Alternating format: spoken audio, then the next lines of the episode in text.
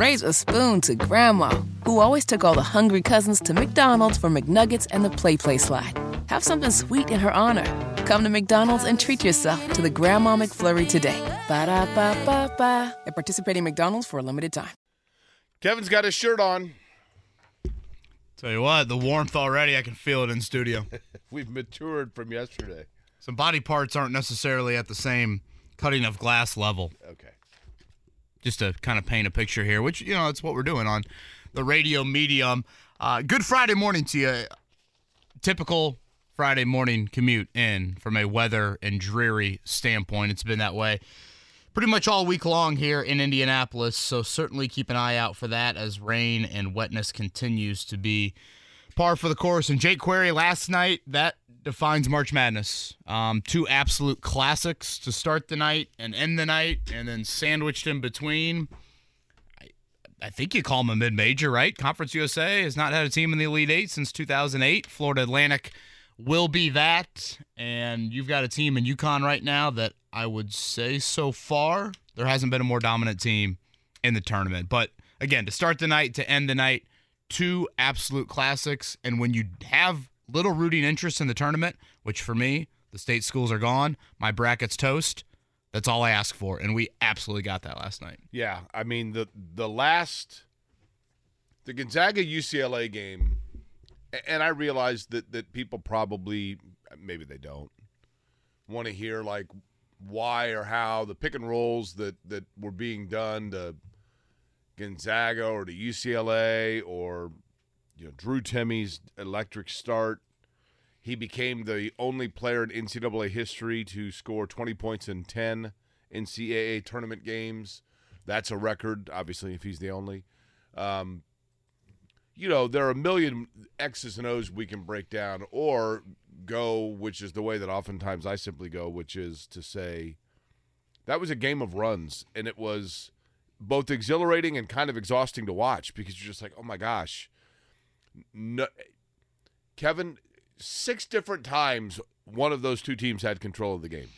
Yeah, it was different than Michigan State, Kansas State. Michigan State, Kansas State was more of like, I'm throwing a blow at you, you throw a blow at me. Like one, one, one. You know, back and forth, back and forth, back and forth. Gonzaga, UCLA, it was more like here comes a two round flurry from one of the teams, or a three round flurry from one of the teams. And then the other one regroups and they have kind of a multi round flurry back at you. Gonzaga was down 13 at half. They come back. They have a 10 point lead with two minutes and 30 seconds to go. And I'm trying to think when CBS panned to Adam Morrison on press row, who is the color commentator for Gonzaga Radio. By the way, I thought Morrison looked great. You know, you looked to you know no no trash stash. The hair Right. looked very well groomed. Adam Morrison, which again, when you take off your shirt, I think now I become a judger of those sorts of things. And well, You got a lot of critique of your physique. yeah, constructive criticism is how I've, I've tried to look at the past 24 hours. Several offers from local gyms around the area. Thank you. I appreciate that. Um, the Morrison camera shot was well timed because Jake, as we talked about all week long, you know the 17 year anniversary of Gonzaga blowing a I think it was like an eight or nine point lead with less than a minute to go to UCLA in the Sweet 16. Morrison crying on the floor, a very iconic moment in NCAA tournament history. And last night, up 10 with two minutes and 30 seconds to go, lo and behold, Gonzaga gives up that entire lead. UCLA hits a three after Drew T- Timme. I, I think it's fair to say he bricked two free throws. Like he looked like nerves. I mean, it was barely grazing the rim on the first one, almost banked in the second one. He missed two. UCLA comes down, hits a three. After a timeout, then Gonzaga goes down with 12 seconds to go. They don't throw it into Timme. Nope. Nope. Instead, Drew Julian Strawther, the Las Vegas native, shoots one from the logo. Good. On the run, basically. Yeah, it was one of those things where it's like, did they think they had four seconds left? I know. It, I think it was. This is going to be our best look. Let's get. Let's let's run down and Can you imagine he misses that, and Timme, who had 36 and 13, doesn't touch the ball with 12 seconds to go in the game? They at that point he was Strawther was five for fourteen, I believe, from the floor, three from seven from three point range. One of those shots that if it goes in, it was brilliant. If it doesn't, you're left questioning. But here is what I thought in watching it. And I know that Purdue at the beginning of the year absolutely wiped the floor with Gonzaga. So right there, what I'm about to say sounds ridiculous. But with Florida Atlantic making last night's Elite Eight, that is the 58th program, 58th different program to make the Elite Eight since Indiana last went. Purdue's one of them, obviously. Creighton or Princeton will make the 59th. San Diego State has a chance to be the 60th. 60 different programs that have been to an Elite Eight since Indiana. And I know that Indiana had a good year, and I know that Purdue had a very good year. What I watched last night, Kansas State late, Gonzaga and UCLA,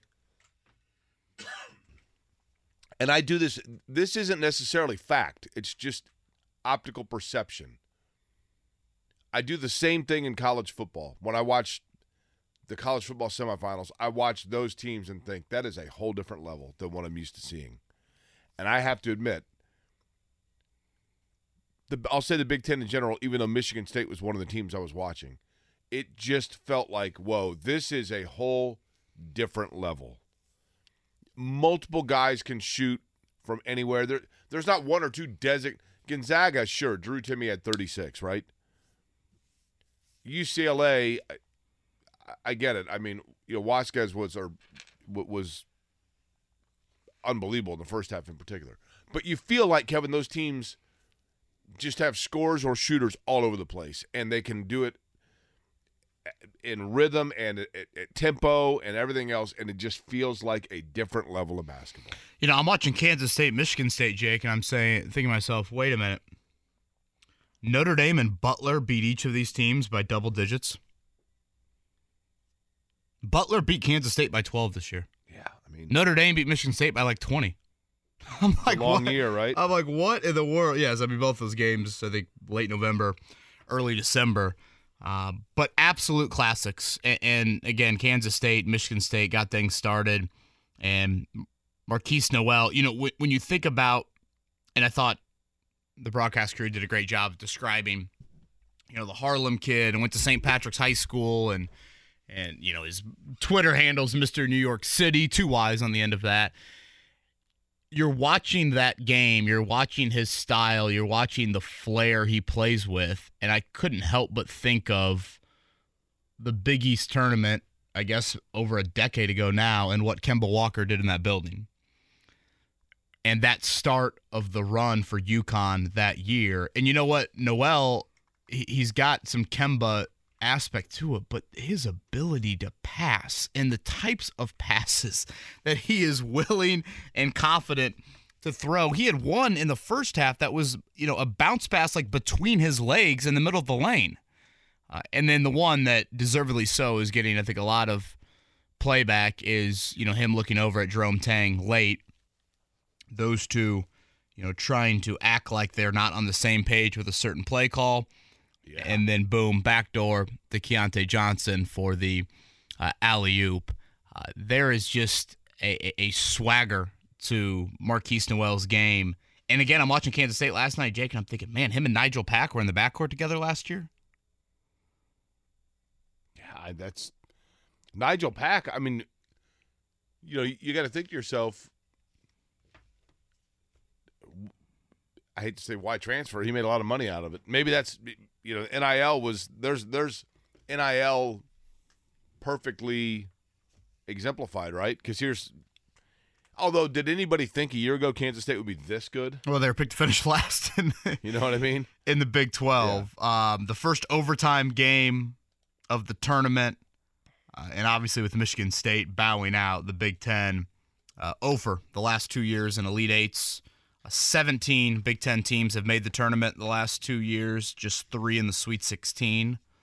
And I did see a few people mention last night uh, USC and UCLA, also future Big Ten teams, bowing out before the Elite Eight. Sam, you mind queuing up those clips from Gonzaga UCLA? Jake, this one obviously ended late. I, I was fighting it a bit, but thankfully uh, the entertainment of the game kind of helped get me to the finish line there. Again, Gonzaga down 13 at half. They take a 10 they come back, they take a 10 point lead with 2 minutes and 30 seconds to go and then just slowly trickled down their leg.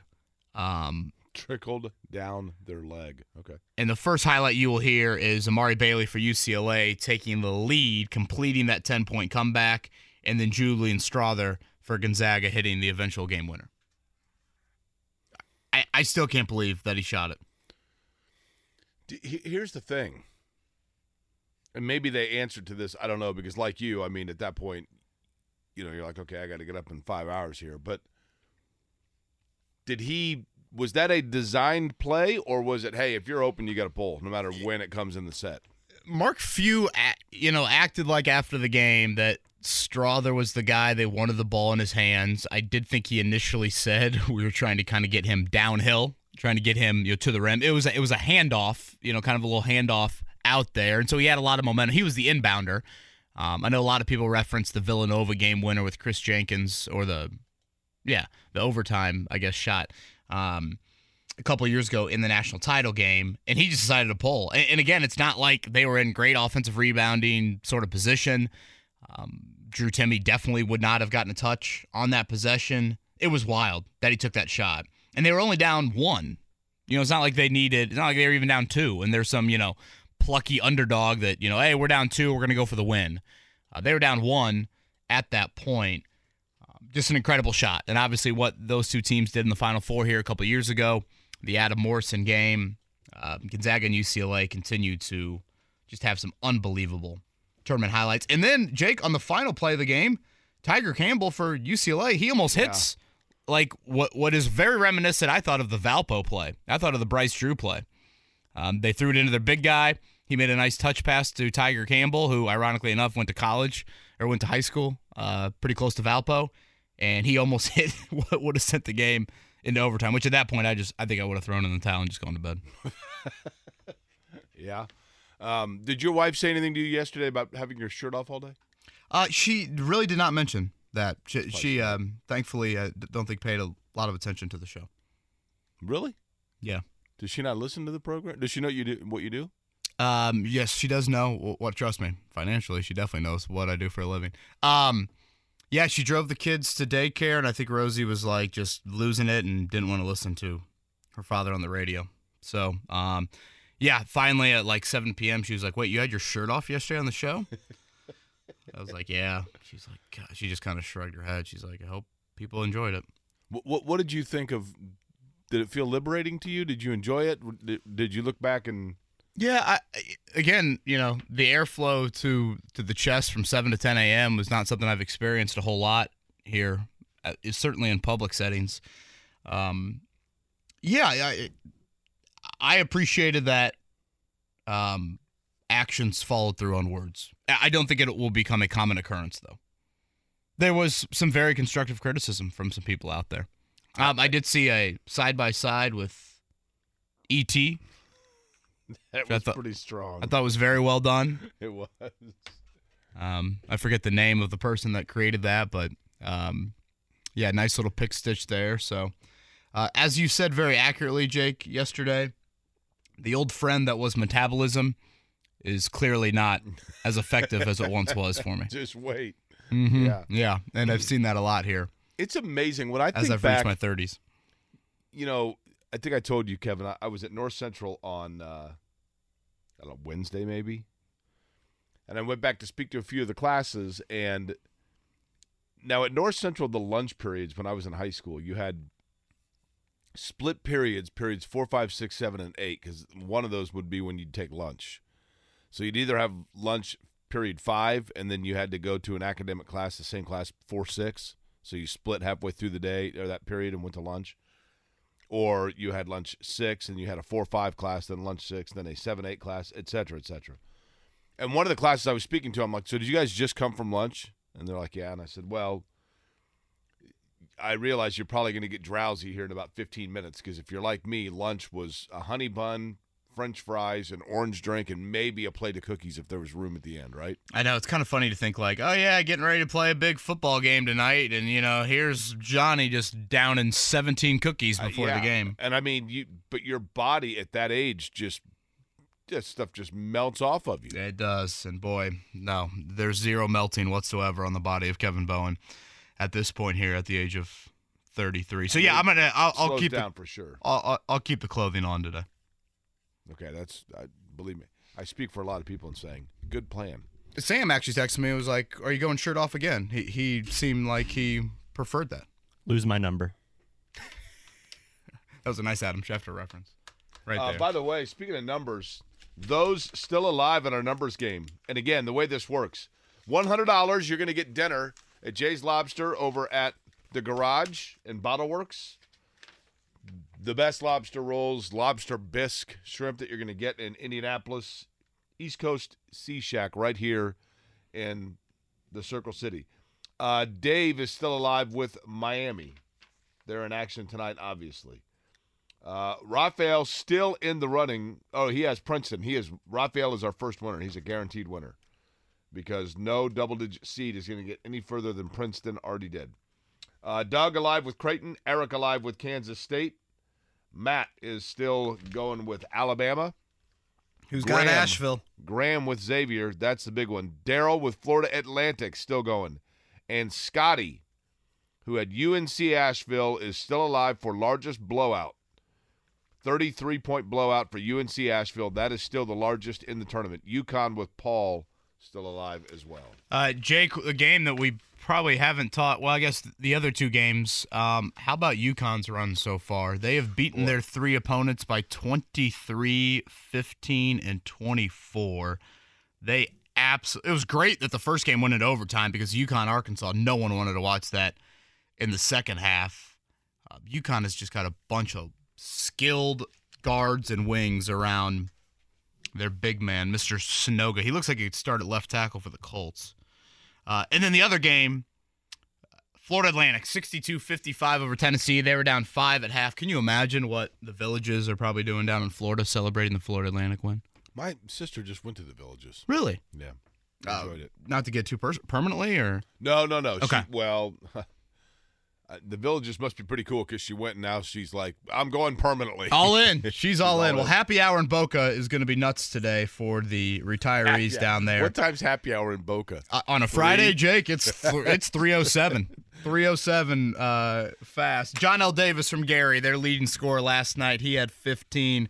So Dusty May, the Green County native, the manager to Bob Knight, he had some great words about Mike Davis this week. You could tell he's very close still with Mike Davis. Uh, and Todd Abernethy, Clay Junior High legend, is also on their staff. Um, so a lot of Indiana connections with Florida Atlantic. They just kind of grinded it out. Like they, it almost seemed like that. That's the style Tennessee would like. Tennessee is. Dusty May made the joke earlier in the week of, "Hey, we got to watch Australian rules rugby and all this," and it just seemed like Florida Atlantic kind of out, out, out toughed them really. Didn't it kind of feel like, especially at half, Tennessee's up at the half, and uh, they even talked about it on the television broadcast at halftime of one of the other games. I, I can't remember what the other game would have been. That would have been at half while they were playing. I guess game one. Yeah, it was. Michigan, Um, Michigan State Xavier. well, yeah, Florida Atlantic was the second game. Yeah, that's what I mean. So at half of the Michigan State Xavier game, they did like the look in, and at that point Tennessee was up five or something early, and you could tell that everybody was kind of anticipating like, yeah, midnight's probably coming for Cinderella here, and then there they go. I don't know if I can name four teams in Conference USA. Ooh, it's good. Okay, pull it up. I'm gonna try. You ready? See, this is interesting because I mean, I absolutely could have five years ago, but now they're all like in most of the schools that I think of as Conference USA are the American Athletic Conference. But do you have it up in front Again, of you? the first Conference USA team to make the Elite Eight since Memphis, who made the national title, right? 2008. yeah, that's when they the- lost to Kansas. Memphis is now in the American Athletic. Correct. So yeah, Okay. yeah, I've got it. I'm going to go with uh, Southern Miss. no, Okay, uh, Tulsa. no.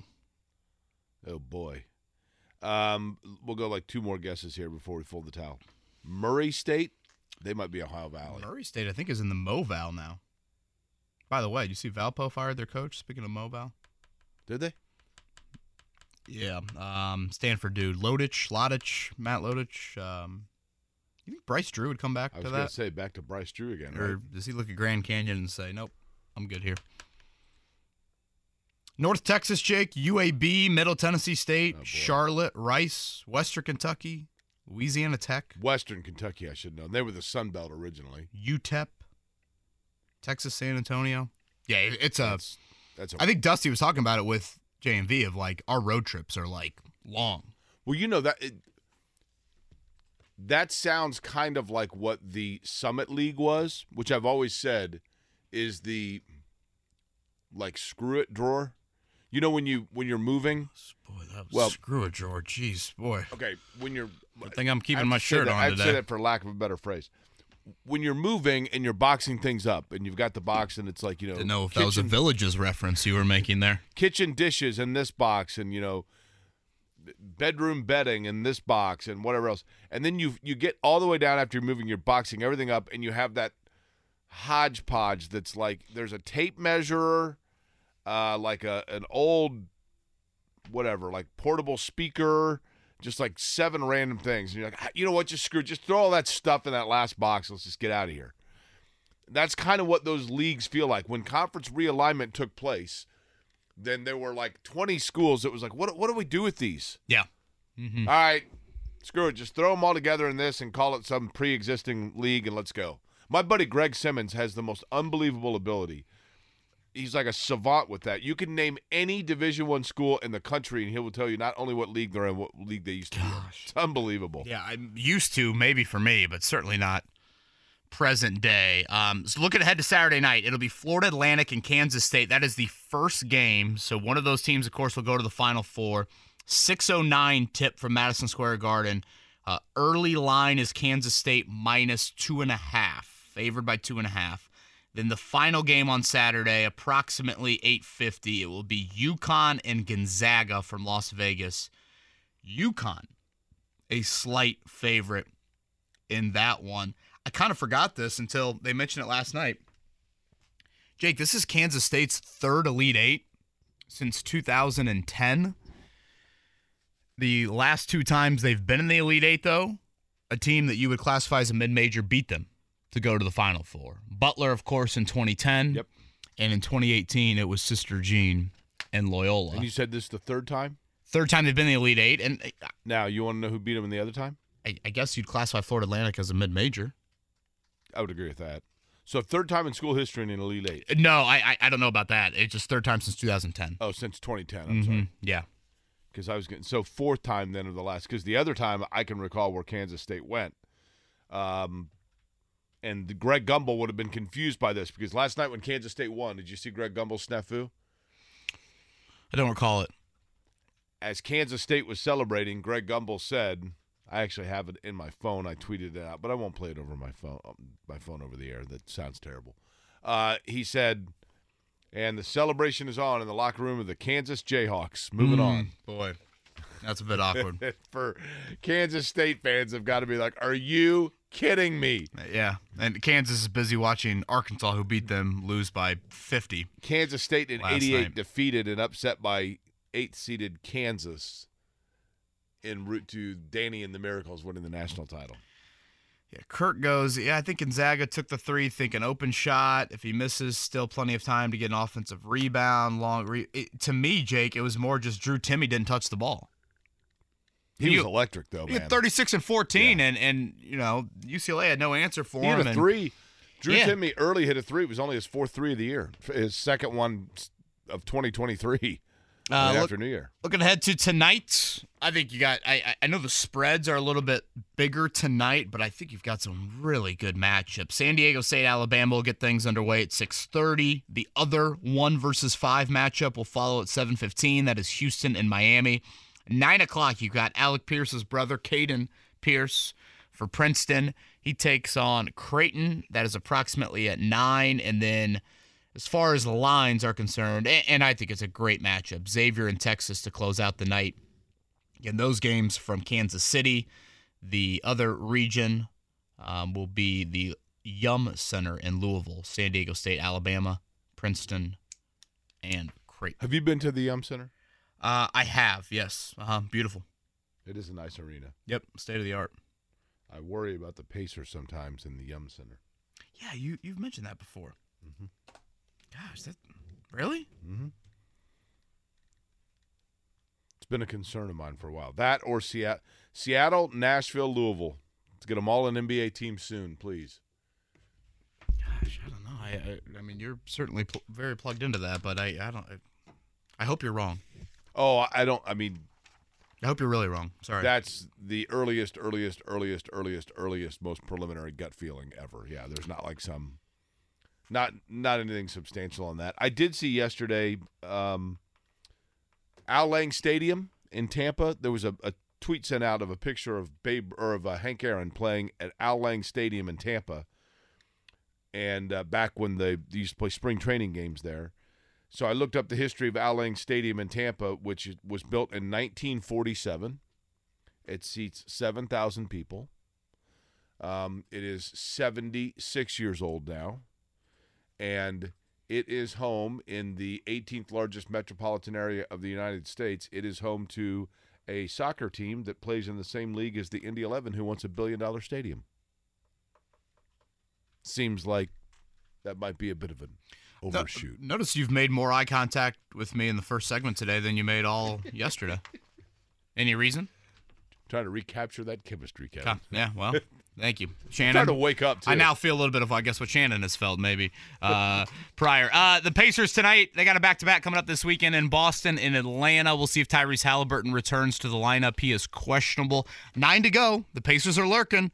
We'll see if they can make a push here for the play in. And we do have our first Indiana player into the transfer portal. We'll touch on that as well. Greg Rakestraw going to join us at 8 o'clock, the state finals tomorrow over at Gainbridge Fieldhouse. I do want to ask Rake about Micah Shrewsberry. You would think if anyone has had some crossover with Micah Shrewsberry here in the state, Rake would be that. I didn't realize that Micah's father, Jake Bill Shrewsberry, was uh, Bart Peterson's deputy mayor. really.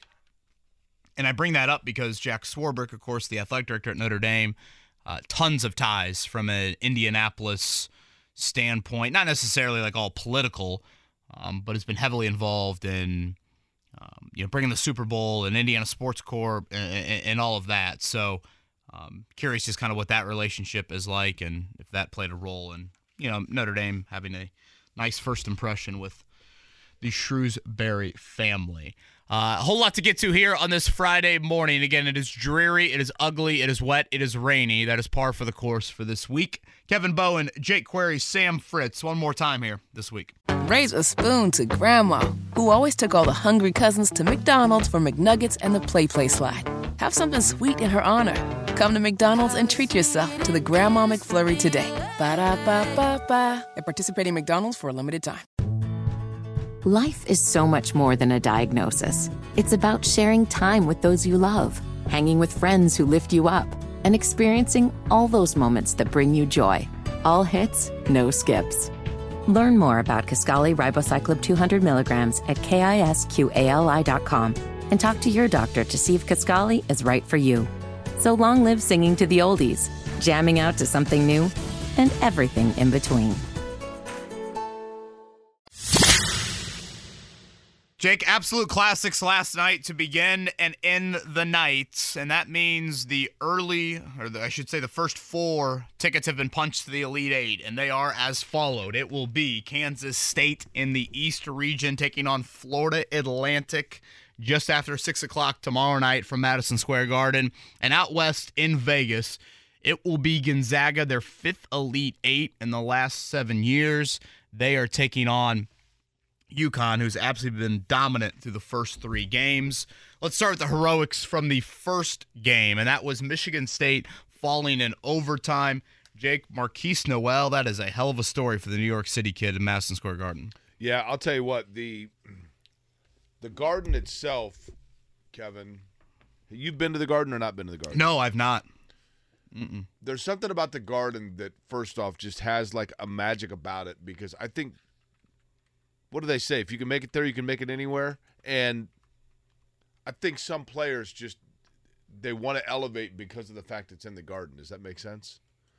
You know, you just you look at it and you go, here we are on the biggest stage, and you're in the garden, and you know you're in a tight game, and then next thing you know, Kevin, one of the more incredible plays you've ever seen. You're acting like you're arguing with your coach, and you're throwing an alley oop behind the back, right? Yeah, his playmaking, Nowell, was incredible. Uh, comes back from an ankle injury in the second half. He had 20 points, an NCAA record. assists. Correct, an NCAA record, 19 assists. He had five steals, including one on the final play of the game. So Michigan State does not get a shot off. So Kansas State will take on Florida Atlantic. Obviously, Florida Atlantic coached by Dusty May. They grinded one out, came back to beat Tennessee in the nightcap. Here was Dusty May afterwards.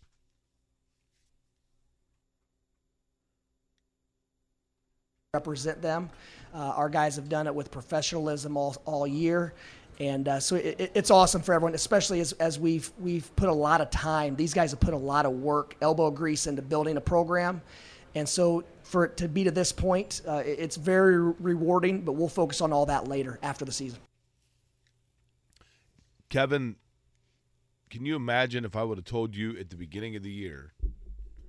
If I would have told you at the beginning of the year there was going to be a coach that is from the state of Indiana in the Elite Eight, how far down would you have had to go before you got to Dusty May? Yeah, that's a that's a great point. Um, pretty far down the list, but uh, just a great season. 34 wins for the Owls.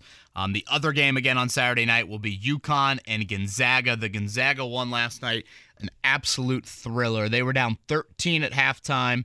They came back, just an unbelievable second half. They were actually up 10 with 2:30 to go.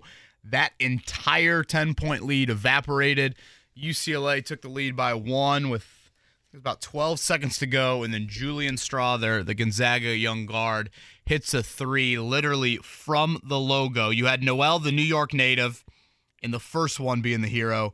Strawther, the Las Vegas native in Las Vegas, the hero in the nightcap. Here was Julian Strawther afterwards. Uh, I mean, it's moments like that that you can't make up. I mean, those those are literally the moments you dream of. You know, just to even make a shot like that in March Madness, and then I mean, just to uh, be back home in Vegas is like the cherry on top. Um, but words can't describe how proud I am of just our team and our resilience. I mean, nothing was going our way. I mean, we weren't playing our uh, our brand of basketball at all through that whole first half, and I mean, we flipped that switch, and you know, there's not there's not a lot of teams in the country who could who could you know bond together and make a run like that. He sounds thrilled. Yeah, he was very subdued even afterwards. I'm thinking that you just and so it was the Nowell kid. You know, when you watch a the Nowell kid play with the style that he plays with, um, you're obviously expecting him to be uh, pretty outspoken. But Jerome Tang did that for Kansas State. So looking ahead to tonight again, Alabama San Diego State will lead us off at 6:30. That is from the Yum Center. The nine o'clock game in that region, Princeton and Creighton. That is the biggest spread of any of these Sweet 16 games. Creighton favored by nine and a half. The other region tonight, it will be Houston and Miami. Houston favored by seven and a half. That is from Kansas City. Take Dramamine before watching that game, right? And then uh, I'm Texas, Texas and Xavier. That is just one of two Sweet 16 matchups where the seeds have held. And last night, UCLA Gonzaga was the other one. We got a great one. Hopefully, Xavier Texas follows suit. Uh, NBA last night, it was Orlando 111 105, 106 actually over the New York Knicks. Cleveland over the Brooklyn Nets 116 114. The Pelicans got a win, so too did the Clippers. The leading scorer last night in the association was, Kevin, your guess? It was Shai Gilgeous-Alexander. It is a guy that was drafted by the Indiana Pacers select from San Diego State University, Kawhi Leonard. 32 points last night for Kawhi. And the Clippers win over the Thunder. Pacers in action, of course, tonight, as we talked about, in Boston, taking on the Celtics at 7 o'clock. You can begin listening to that broadcast at 6.30 on this fine radio station. 12 point underdog. I guess they're thinking Halliburton is not going to play. I would think that Halliburton, if it's a 12 point, what is it if he does play? Four? Five?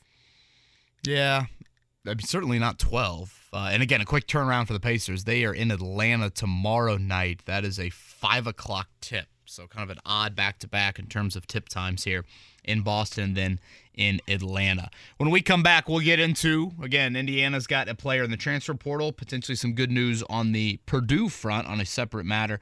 We'll chat about that. And Greg Rakestraw joins us at 8. Talk a little high school basketball with him with the state finals coming up tomorrow night at Gainbridge Fieldhouse. Kevin Query right here on 93.5, 107.5, The Fan. Raise a spoon to Grandma, who always took all the hungry cousins to McDonald's for McNuggets and the Play Play slide. Have something sweet in her honor. Come to McDonald's and treat yourself to the Grandma McFlurry today. Ba da ba ba ba. At participating McDonald's for a limited time. Life is so much more than a diagnosis. It's about sharing time with those you love, hanging with friends who lift you up, and experiencing all those moments that bring you joy. All hits, no skips. Learn more about Kisqali Ribociclib 200 milligrams at kisqali.com and talk to your doctor to see if Kisqali is right for you.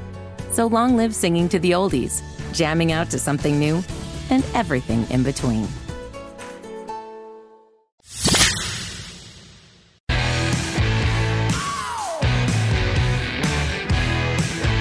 You are listening to Kevin and Query on 93.5 and 107.5. The Fan. 13 minutes before the hour of 8 o'clock on. It is a Friday. That's the good news. A little bit gloomy, admittedly. A couple of house cleaning items, by the way. 6 until 8 o'clock tonight. Perfect time with the NCAA tournament and the games getting underway. If you're going to be out and about at Broad Ripple Tavern, we'll be doing a little, I'll be there doing some Pop-A-Shot. Your chance to win. Uh, Kevin, you did this last night, so they Yeah. the Pop-A-Shot from Jack Daniels. What's the prize? Uh, well, uh, first off, Pop-A-Shot, just playing Pop-A-Shot should be worth coming out. I mean, just the competitive spirit that comes with that game. Uh, but yeah, last night I was over at uh, All Star Sports Lounge, a new spot at 56 in Georgetown. Really cool spot um, over there. And the prize was a speaker from courtesy of Jack Daniels and a chance to win a little cash with the finals, which will come a week from Saturday. Um, that is at District Tap, right? The finals? Correct. Um, so yeah, tonight Jake will be over at Broad Ripple Tavern. Uh, but yeah, re- I mean, again, Pop-A-Shot, say no more. You had some people chirping back and forth at the old Pop-A-Shot game. 109, the high score last night at my location. So again, uh, six to eight o'clock tonight. Also at noon today. For those of you, this would be a fairly esoteric audience, I realize, but um, at noon today on my old high school radio station, that's WJEL, your Panther Sports Connection. Noon today, I will be interviewing Dr. White uh, about his return to North Central High School at 89.3 FM is where you can hear that. Um, you had mentioned earlier, Kevin, the transfer portal and Indiana's. Well, I did want to ask how uh, how was the Boo was it Boo Oh. Query's first night? It was, thank you. So yesterday, for How those Boo don't do? know, I can't remember at what time we talked about this yesterday. So just to to rehash, uh, due to an unfortunate incident, not going too much further into that, um, that I felt just terrible about. I have never been. We had a family cat growing up. I've never been like a cat guy, but we always had a, a cat when I was a kid as a family. I've never had a pet, and so I mean, as an adult on my own, I've never had a pet other than Shannon's dogs, and so I went to the Humane Society earlier this week and basically said I would like to adopt whatever cat you have that is a good cat but has had very few inquiries.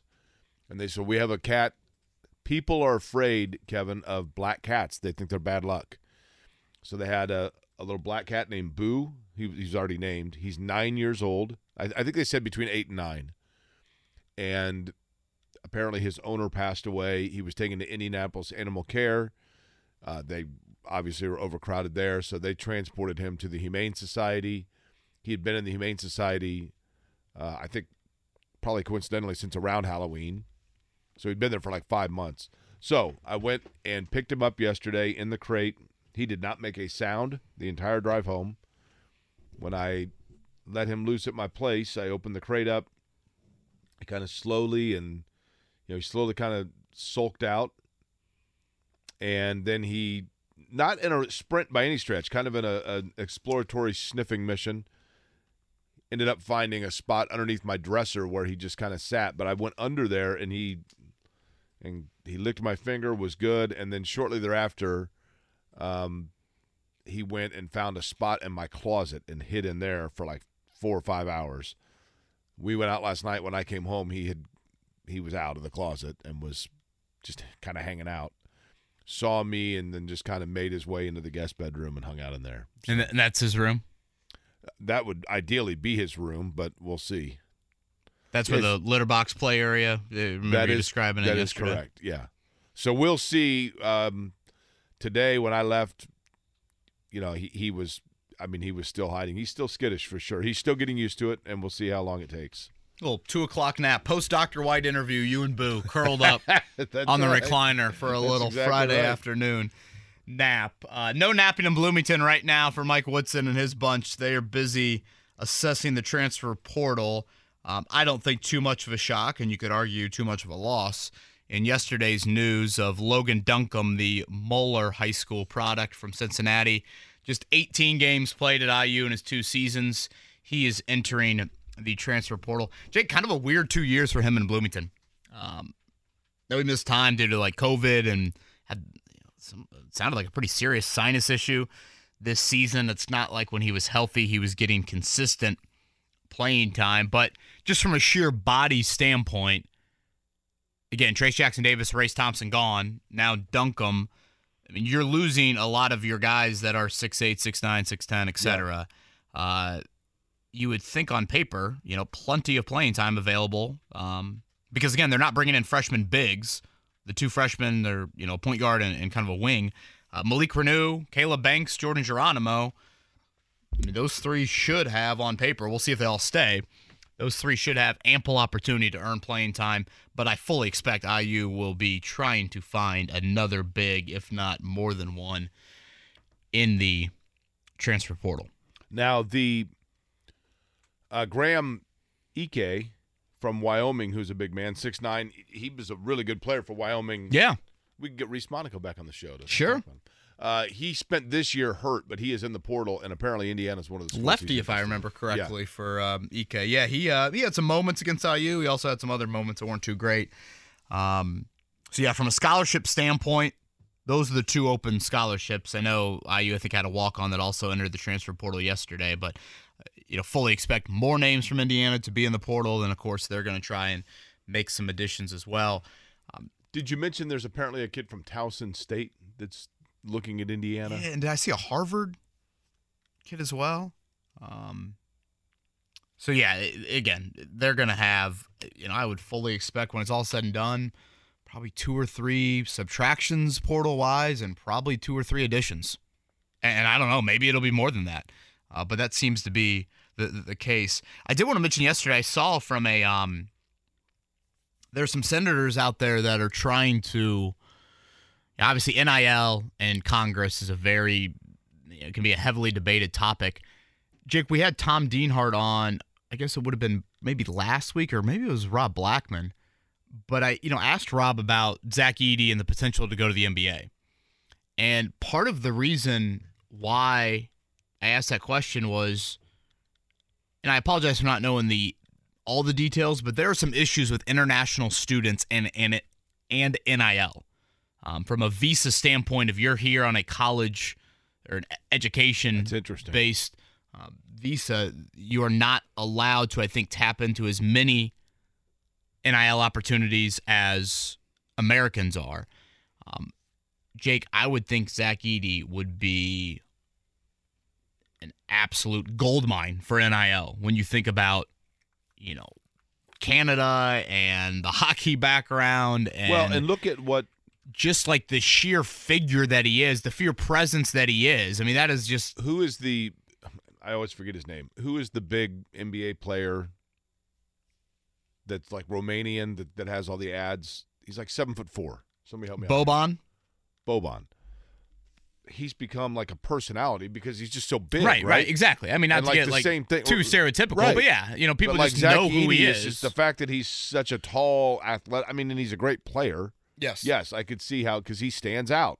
So right? that will be interesting to see if that gets passed, if that gets cleared somewhat soon. If I'm holding my breath, I would guess no, but obviously that could have some implications on Edey. If you look at the UConn big guy, Sanogo, he's from Mali. I mean, there are other you know players that obviously this applies to. It seems rather no brainer to me, common sense to me that if you're going to have the NIL allowances for Americans, why not have those for international players as well? Uh, but that could be something that obviously aids Purdue in the hope of retaining Zach Edey. Did see that the Butler big dude, Manny Bates, Butler, probably their best player this season. Um, he was one of, along with Eric Hunter, the two that did not play in the Big East tournament due to academic requirements with their graduate programs. He is entering the draft but maintaining eligibility. You know, when you talk about that issue for international players in NIL, I, you know, we're getting ready to talk to Greg Rakestraw, if I'm not mistaken. One of the guys that we're going to see this weekend in the high school state finals, uh, Flory Bidunga from Kokomo, would probably fall underneath once he gets to the college level into that area, right? Yeah, that is a good point. Um, I mean, he's you know came from the the Democratic Republic of the Congo two years ago, and uh, by all account, just a wonderful kid and obviously a great player.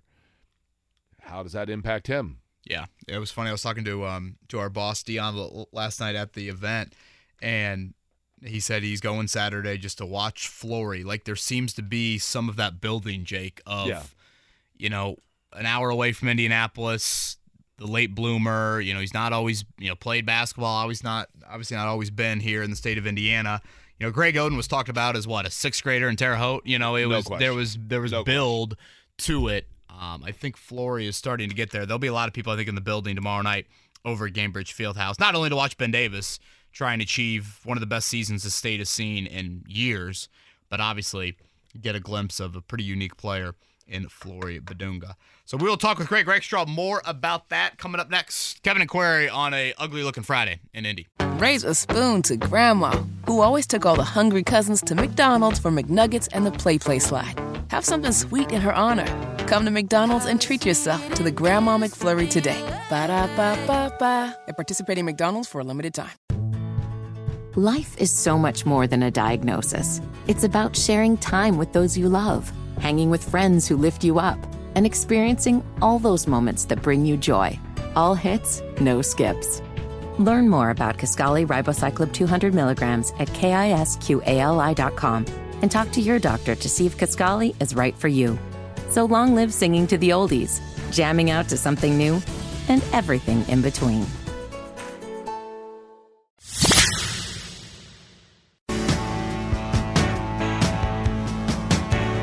Kevin and Query on 93.5 and 107.5. The Fan. Greg Rakestraw here in just a second. We were talking before the break about you know international students and you know being here on an educational visa and the NIL impact and, and the restrictions on that from someone that would be in the know on this said that it's just not specific to an NIL thing. It's more of a larger visa issue of just the inability to earn income, period, while in the States on an educational visa of, you know, if you just want to go get a job at some local fast food joint or something. Uh, you can if you're here on a work visa, but not on an education visa. So, again, we'll see if that gets cleared up at all. Um, obviously, from a general standpoint, but specifically to Zach Edey's case, if that impacts him returning at all to Purdue. All right, let's head to the Payless Liquors Hotline. Greg Rakestraw, ISC Sports Network. Obviously, a busy, busy man, and one of his many Christmas days will be tomorrow over at Gainbridge Fieldhouse for the boys basketball state finals. Rake, I actually wanted to begin here. Um, Micah Shrewsberry had a really cool story in explaining part of the reason why he took the Notre Dame job. He did an interview with like the Penn State local beat writer last night and showed him a video of the scene of Kokomo and Penn semi-state game from Saturday night. And it was, I think Micah Shrewsberry kind of saying to this guy, like, it, it's just different here in Indiana. And if I can ever if I ever had the opportunity to get back there at a major program, I was going to do it. Um, and I thought that was pretty cool. Obviously, there's a lot of semi state scenes that he could show. Penn having a Notre Dame commit, probably why he wanted to show the guy that. Um, but just kind of a pretty cool angle to Micah Shrewsberry wanted to come home. Yeah, and and, and again, uh, you've heard me say that I thought he was a candidate for that job. You know, from from the jump, uh, I thought he was a great hire for Notre Dame. And to me, part of the reason why I left Penn State was not what they could do financially, uh, was not the resources they could put together. It's just historically, I mean, that was their first last week, their first NCAA tournament win in 22 years. But they have this great facility in the Bryce Jordan Center, and no one is ever there. And, and I realize that that with winning comes more fans, but historically, you know, the Big Ten normally plays to full houses or close to full houses. That thing is never close to full. You also have to recruit to State College, Pennsylvania.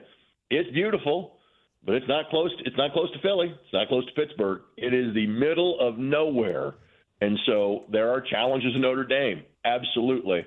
But I think he's got a much better chance of being successful on a regular basis, which Mike Brey has proven you can do in South Bend, Indiana. So I thought he was a natural fit for it, and I'm very happy for Mike. It's funny to me, Greg, because and maybe it's just this actually might be the era in which I grew up, but I still think of even with I mean Mike Brey had success as you mentioned. I mean there were some really good, you know, hell Notre Dame was the closest team to beating Kentucky when they got to the Final Four undefeated, but I still think of Notre Dame as like a top probably 20 college basketball program historically. I'm not saying right now, but just historically. They've had great teams, great moments, great players you know, legendary players in the game of basketball. It's just been a while and it's not been consistent and it's probably been in the shadows, even in their dominant eras or their best eras by their standards of like DePaul and the same background and Indiana, obviously.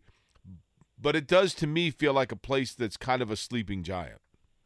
Sure, and I mean, and, and again, let's talk about you know when you grew up. You, there, people have talked about Notre Dame and NBC for 30 years. People forget Notre Dame and NBC was a basketball connection before it was a football connection. And so from the mid 70s to say the mid 80s, you know, you would see Notre Dame play this national schedule. You would see them play every Saturday afternoon on your television. Again, you think of the cavalcade of stars they had from the start of the Digger Phelps era until about the mid 80s. Those are some really good basketball players. And while maybe Mike Brey was never able to capture that same star quality because of during his tenure, they were in a conference the entire time. It made it easier for that program to go out and be successful. And again, the fact that he's able to take Notre Dame to back to back Elite Eights was something really impressive. And I think in the ACC, I think the ACC is in a period of transition. Let's face it, Duke was out in the second round. Coach K's no longer there. North Carolina was not an NCAA tournament team this year. Roy Williams is no longer there. They're great programs in the ACC, but you can get to the top of that league, I think, maybe a little more quickly than you could in years gone by. And I'm I'm really curious. And you were talking about name, image, and likeness stuff. I'm very curious as to. I don't think NIL is going to be a problem Notre Dame. Raising funds is never an issue there, and I and I don't think the transfer portal is going to be a problem because of think of how many transfers that Mike Brey has had over the years, and it's worked out pretty well for him there too. So, given all those factors, you can put together a good team really quickly at Notre Dame, which is why again I expect Mike and Shrewsbury to be successful from the jump. He's Greg Rakestraw, and that's just music to my ear. So thank you, Rake, for making me feel good on this Friday. um, ISC Sports Network, and I, obviously we'll get to the state finals here in just a second. But we had Kyle Neddenriep on earlier this week, and I want to ask him, or I want to ask you a very similar question I asked him. Of you know, you get deep in the tournament, Rake, and you do have local ties still in it. We saw Johnell Davis interviewed last night, and I get he's from you know a pocket of the state we don't talk a ton about in Gary, or you know Jack Nunge later tonight from Evansville playing for Xavier. Obviously, Nigel Pack here locally with Miami. Uh, any stories on any of those three? I, I, feel like those are the main three from a local standpoint, playing still left in the tournament. Sure, and and we talked about this I think last week to Jack. Given part of the reason why he is at Xavier, I am so happy for any success that that young man has in his career. Uh, I feel good for Johnell Davis too because I think Johnell would be a much more known quantity in this state had he not been a senior in 2020. Because his school, Gary 21st Century, which has now grown to a 2A school, was a 1A school when he played there. I firmly believe they would have been the state champs in 2020. And COVID hits, and that's the, that's the end of that. Uh, he also would have been an Indiana All Star. He was an Indiana All Star, just didn't have a chance to play. Uh, and so he would have been a much more known commodity in this state had those couple of things not happen. So I'm happy for the success that he has had. And, you know, I had the pleasure of watching Nigel play a lot his junior and senior years at Lawrence Central. And I always thought that, you know, he should have been maybe even more in the Mr. Basketball discussion. His senior went to Anthony Leal. It was really down to Leal and, and Tony Perkins, seemingly, as to who was going to get that nod. And again, he was 2020, so didn't get to, he was on the team, didn't get a chance to play on the Indiana All Star team. But I sit here and watch Nigel, and I think about the talent that was on that LC team. And if you go back a year earlier, you've got Jake LaRavia, first round draft pick, Tay Davis, Dre Davis, both playing at Seton Hall, and Nigel Pack now playing in the ACC after playing at Kansas State, who is now in the Elite Eight as well. So, uh, but I have always been thoroughly impressed with Nigel Pack's game. Greg, shifting gears to this weekend and high school basketball. High school, I know, is on your mind because I saw that you had, um, I don't know if it was impromptu high school reunion, but got together. You guys went to, you grew up in Lanesville, Indiana, right? That is correct, sir. Yes. So that's down near New Albany, Louisville area, correct? Correct. That is that is equidistant to use a big old fancy word that wouldn't be used in Lanesville. Uh, between Corydon and New Albany is where Lanesville is located. Okay, and so you have of your graduating class of six, one of them lives in Cincinnati or something, and so you guys got together, I guess, in Greensburg. Is that right, or Batesville? In, in Greensburg, I made Brian drive a little bit more, and my graduating class was was not six; it was almost five times more than six. Ooh. Almost. It was twenty nine. Brian and I were in the same class. Rachel in that picture was two years behind us, and then Steve, uh, who you could tell was a pretty good doubles player because of his height, he was in the class between the two of us. He was a year behind us. You need a couple boosts at La Rosa's in Batesville, then, right? What's that? You need a couple boosts. Oh, Greensburg. They Um, went to go we see the tree in the Greensburg, corner. right. maybe there's a so- La Rosa's in Greensburg too. There is there is not, and that is the that is the way of telling that you are really in Cincinnati and not in Indianapolis anymore. Is the fact that the two first restaurants you see at the Batesville exit, exit 149, are La Rosa's and Skyline. That's the official gateway to Cincinnati. Those two things don't exist in Greensburg. Greensburg, hence, still a part of Indianapolis. Um, Ray, from the high school standpoint, I and I probably should have asked you this earlier this year. I always get confused by it. Badunga or Badunga? Badunga. We said Badunga last year and took Flory, kind of like Bobby Okereke or Antoine Bethea, a year to correct us. Badunga. Okay, so Flory Badunga. Um, two part question, I guess. The first one would be we were just discussing like the NIL stuff in terms of because he is here. Obviously, he didn't grow up in the United States. He's from the Congo. It, it, does any of that get complicated in terms of his recruiting? And then number two, um, is it possible this is the last chance you're going to see him play for Kokomo High School? No, I, on the second one, I think he's staying. Um, and again, he he is attached to a family in the in the Adams family that is very well connected uh, in terms of AAU circles. Uh, exactly. I figured there would be a finger snap coming in at some point in time. I don't Strong think, I don't snap right there. Is involved in his uh, in, in, in his recruitment. Um, it, it, it is. It, he's going to stay. Uh, and, and let's face it, so many kids, you know, go to the AAU or, or, or I should say the prep program route, or almost like this national level of high school. You know, originally Oak Hill, Montverde, IMG, La Lumiere, et cetera, because they feel they need to up their recruitment. Well, every coach known to man has flown to Kokomo to watch him play at some point in time this year. So there is nothing from a recruiting standpoint I think he would gain by doing that. His head coach and John Peckinpah is, you know, was a former college coach. You know, is was an assistant coach at IPFW, was a head coach at the Division two level. You know, he's less than 15 years removed from being a college basketball player. Um, he gets a very good level of coaching at Kokomo High School. Um, there may not be th- th- that great of talent around him next year. 'cause There's a lot of a lot of senior kids that are really probably more football players uh, in terms of what their future is going to be than basketball players. So the roster might look a little different next year. But I think I think his family values, as well they should, um, the absolute, you know, um, trying to think of the best way to phrase this. The reverence that he and Kokomo basketball have been held in since he came to town two years ago.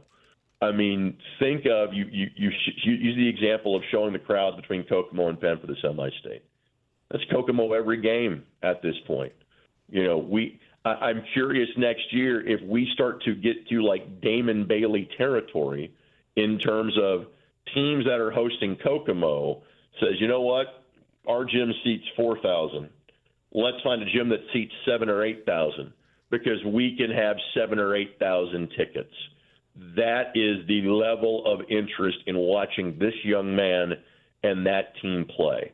So I think for a lot of reasons that kid's staying in Kokomo. Are they more than just Flory in terms of this matchup with undefeated Ben Davis, or is it literally Ben Davis, which interestingly enough is I think a really balanced team, taking on one really unstoppable guy and four complementary pieces? I mean that is no slight to the Sure. rest of the roster for Kokomo. I just don't know how they're constructed, and so that they're thus my question.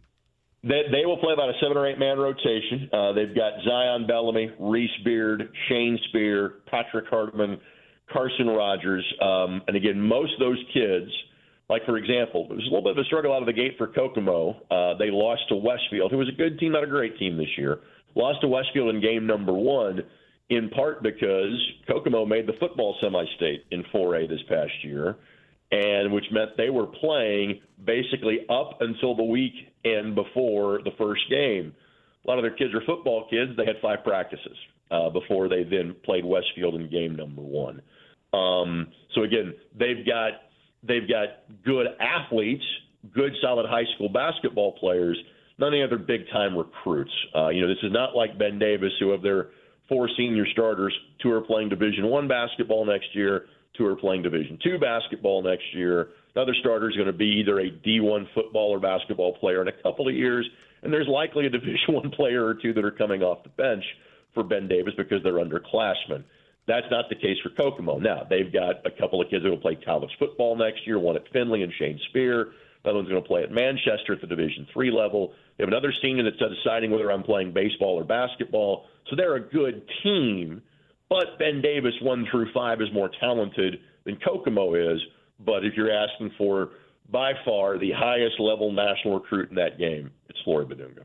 Again, Greg Rakestraw is with us. He'll be over at Gainbridge Fieldhouse, I believe 3A and 4A on the rake plate coming up tomorrow night. Um, boy, every time I think of John Peckinpah rake, I think of him wrestling Greg Oden in the post Right. his Muncie, or him rocking the helmet that he had at uh, IPFW. Uh, let's go to the 3A game. One of my favorite humans, Bobby Allen, coaching Guerin. Uh, they have had a kind of a, I would say, a bit of an odd season of like, you got to the tournament. I don't know if anyone called them necessarily a favorite. And then, Rake, you look at their scores here throughout the tournament. I think every win is by double figures. Um, Yeah. Thoughts on the 3A matchup between Northwood and Guerin?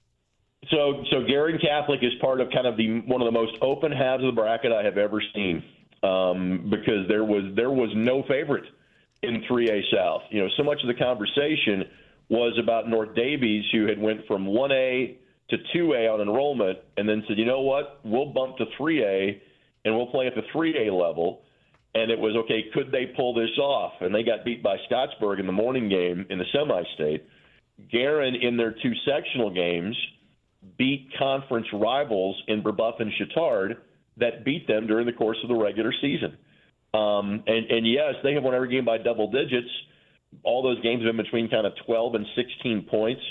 They were up by 22 in the semi-state uh, final against Scottsburg. They also had a game rained out. They had a rain delay. Um, there was a leaky roof on sectional Friday night at Shortridge. They had to come back and play the last three minutes of the game the next night and kind of got through that hurdle too. Um, in terms of the matchup, they are they are are a big and physical team, which is good because Northwood has really good size and they're a really experienced team. And they've got a couple of kids that are playing basketball in the Crossroads League next year, maybe a Division One young man in Tyler Rosh, who is a six eight sophomore. So Northwood's not very deep, but the five or six kids that play are all really good, and they have consistently been the best team outside of 4A this year. So I think Guerin can match him with, from a physicality standpoint. I expect a low-scoring half-court game between those two tomorrow night in 3A. Did I hear you correctly in Bobby Allen in 3A at Cathedral and Don Carlisle in 4A at Ben Davis? they if they win their respective state titles coming up Saturday night, they'd be just one of like four or five individuals in the state history to win as a player and as a coach a state title. That is correct. The, the last one to pull it off was Pete Trgovich, 1971 player, East Chicago, Washington, 2007 East Chicago Central. Burl Friddle of Franklin Wonder Five fame was the first guy to do it. Playing for Franklin, coached at Washington, won a state championship elsewhere as well. There have been four. Bobby Allen would be five. Don Carlisle then would be hmm. five or six, depending on what happens in the 3A game. Isn't there some? That's pretty cool. Isn't there like a weird quirk there, Greg, where East Chicago Central was like East Chicago Washington joined with others to become Sure. East Chicago Central? Is that correct? Correct. So what you're referring to is Don Carlisle would technically be the first person to do it at both at his alma mater. In other words, all those other those four previous people to do that were a player at one school and coach at another. The asterisk slash technicality is Pete Trgovich is at East Chicago, Washington. That school merged in the 80s with East Chicago Central. So technically, it's not the same school, Gotcha. but it is the same school. Yeah, it's kind of like kind of like Anderson, right? I mean, Madison Heights and Anderson and and Anderson Highland and how that's all kind of merged together. Yeah. Correct, absolutely. Rick, uh, before before we let you go, it's more of a, just kind of an astonishing thing when I looked at it. So Ben Davis, they win on Saturday, they go undefeated. That would just be the second undefeated state title team we've had since 09.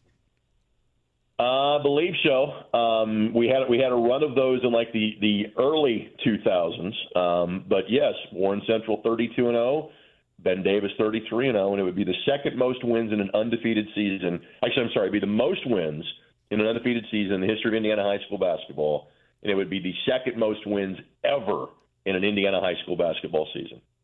God, that's crazy to me. Like you didn't have a Class A or 2A team go undefeated in the last 13 years. And that Warren think- team, of I- I- course, was the team I that think- beat Romeo. Yeah, I, I- I think part of it is too is that I think what you now have is that the teams that are really good in one A, two A, and three that have an idea of hey, we're, we have a chance to get to the state finals. I think the idea is hey, let's go, let's let's find a way to get some bigger teams in our schedule. Sure. Let, let let's go play in these showcase events, or we're playing in the Hall of Fame Classic, whatever the case may be. I think those schools have really upped their schedule. So I'm sure you've got the list in front of you. You feel free to correct me if I'm wrong.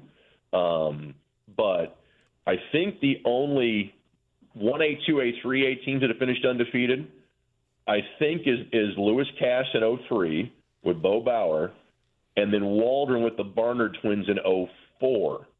I think the other teams that have gone undefeated have all been in the 4A ranks. Off the top of my head, I believe that's the case. Yeah, let me uh let, let me give me just one sec. I can find it. Uh, Attucks 56. Yeah, you got to go way back. Um Yeah. Started in Hey. 1998. Rick, here we go. While we're at it, You had 03 Pike, 03 Lewis Cass, 04 Waldron, 06 LN, 09 Bloomington South, and Princeton that year. And Yeah, then that's right. Yep, yep. And then There you go. since that year, just 2018 Warren, obviously the iconic semi-state game, uh, beating Romeo Langford and company. so Greg, that that Waldron team you just mentioned was coached by Jason Delaney, who then later went Correct. on and won with Trey Lyles and Tech, uh, then won with Cathedral, right? Correct. So, you know, Bill Green jumps to mind as somebody who has won at multiple schools. Is three the most for any one coach? Yes. And Jason is the only person that has done that. Correct. It's pretty impressive. Not only three schools, three classes, right? S- Two cl- two classes, because Tech and Cathedral both 4A. Okay, but, there but you go. Yes, done it in 1A and 4A. Absolutely. Pretty impressive. Rake TV, right? 3A, 4A tomorrow for you? That is correct. So again, the 3A game for those who want to watch Guerin Catholic and, and Northwood, you got to find Bally Sports Extra, the Bally Sports app, or go to ihsatv.org because the Pacers play at kind of a weird time tomorrow. They play at five, but because they play at five, that allows us to put the 4A game back on the Bally Sports Indiana main channel. So Okay. I would imagine at some point in time in the 3A post game or or in the 4A or your preamble, I'm able to say we welcome those of you joining us now for the Pacers game on Bally Sports Indiana. Actually, probably works out pretty well considering the anticipation with that 4A game coming up tomorrow night. Rake, have a great call, and thank you for all the insight You this morning. Of course, fellas. Take care, buddy. That's a great Greg Rakestraw. You heard him earlier this weekend, noon to 3 as well.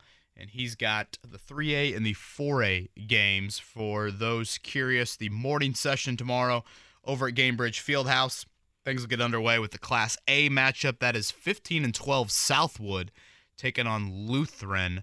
Uh, the 2A game, Blackhawk Christian, their head coach Matt Roth, former IU guard Matt Roth, against 29 and 1 Linton. And then Northwood and Guerin in 3A, Kokomo and Ben Davis 4A. Uh, head coach of Guerin, Bobby Allen, uh, taught me in first period comp class at Cathedral Really? back in the day. Great dude. Uh, he actually used to coach at Knightstown. Jake, I always felt like that would be an iconic job. I just picture scenes from Hoosiers, That'd be like pretty cool, wouldn't it? you know, demanding they fire him. Coach stays. Mhm. Uh, I'm I'm all in on Southwood. I, did I see correctly? That would be the most losses for a state champion ever. I think you did say that. They started out, if I'm not mistaken, they started like one and seven. I'm curious with teams like that because I know Rake mentioned this with Kokomo. Kokomo played Ben Davis. What do you say? Third game of the season. Kokomo made the semi-state in football. Several of their football players, I think, were not yet playing on the basketball team. I don't know what Southwood's football program that, looked that like. That would make sense. That but, would make sense. You know, I'm always curious when you see those teams kind of start yeah, all of a slow sudden, yeah, to a season. you get your full roster after a while. Right. Uh, but yeah, that Ben Davis Kokomo game early in the year, just a seven point game. Um, we'll see how the Kokomo guards can handle Ben Davis's intensity and their press and their depth coming up tomorrow night. All right. Uh, so time for a morning check down? It is. Yeah. The Morning Checkdown. Omaha! Omaha! Omaha! Omaha! On 93.5 and 107.5 The Fan. By the way, I believe it is East Chicago Roosevelt. I was watching a video the other day uh, from the 1985 IHSA State Finals where Tom Carnegie at halftime was introducing all of the former winners. In That was a really IHSA cool State video you sent out. That was pretty wild, wasn't it? Mm-hmm. Um, and in that East Chicago Roosevelt is one of the coaches that's referenced. I believe it was East Chicago Roosevelt and East Chicago Washington that is now East Chicago Central. Those are the two schools that merged into East Chicago. Speaking of Gary, should we start with Johnell Davis and the Owls of Florida Atlantic? The leading scorer last night for the Owls. It was kind of a grinding affair against Tennessee. They were able to outlast them, though. And FAU with Dusty May and Clay Junior High legend Todd Abernethy, they are heading to the Elite Eight. And Jake, there, they will take on Kansas State in what probably was the game. I think still is the game of the tournament, but the nightcap last night uh, might be number two on that list. Yeah, I mean Kansas State and Michigan State went ahead and went into overtime. Kansas State then had an unbelievable like no look kind of behind like reverse dunk alley oop, 19 assists in a game. And then UCLA and Gonzaga said, "Well, hang on. Hold my soft drink. I'll say it that way since we're talking about college kids." And that game was unbelievable. UCLA College Gonzaga kids aren't drinking beer. No way. No, well, no the, PBR. The those freshmen and sophomores are, Kevin. Um, the back and forth nature of Gonzaga and UCLA, two teams that each would go on like seven nothing runs, ten to three runs. It just the leads kept going back and forth. UCLA was in control for the early part of the second half. Then Gonzaga came roaring back, took a huge lead. UCLA took the lead back. Lots of changes towards the end of that ball game. You know, I encourage everyone, uh, maybe wait till your lunch break, but today at work, dial up the Gonzaga UCLA highlights. It's hard to describe what took place in that second half, but again, UCLA up 13 and a half. Gonzaga then just a dominant second half. They take a 10 point lead with 2.30 to go. We know the history of these two teams. They show Adam Morrison doing the color radio for for Gonzaga. The big collapse they had 17 years ago to the day yesterday when all that unfolded. Gonzaga loses their 10 point lead with less than two minutes and 30 seconds to go. And then Julian Strawther, their guard from Las Vegas, hits one from the March Madness logo with about seven seconds to play to take a two point lead.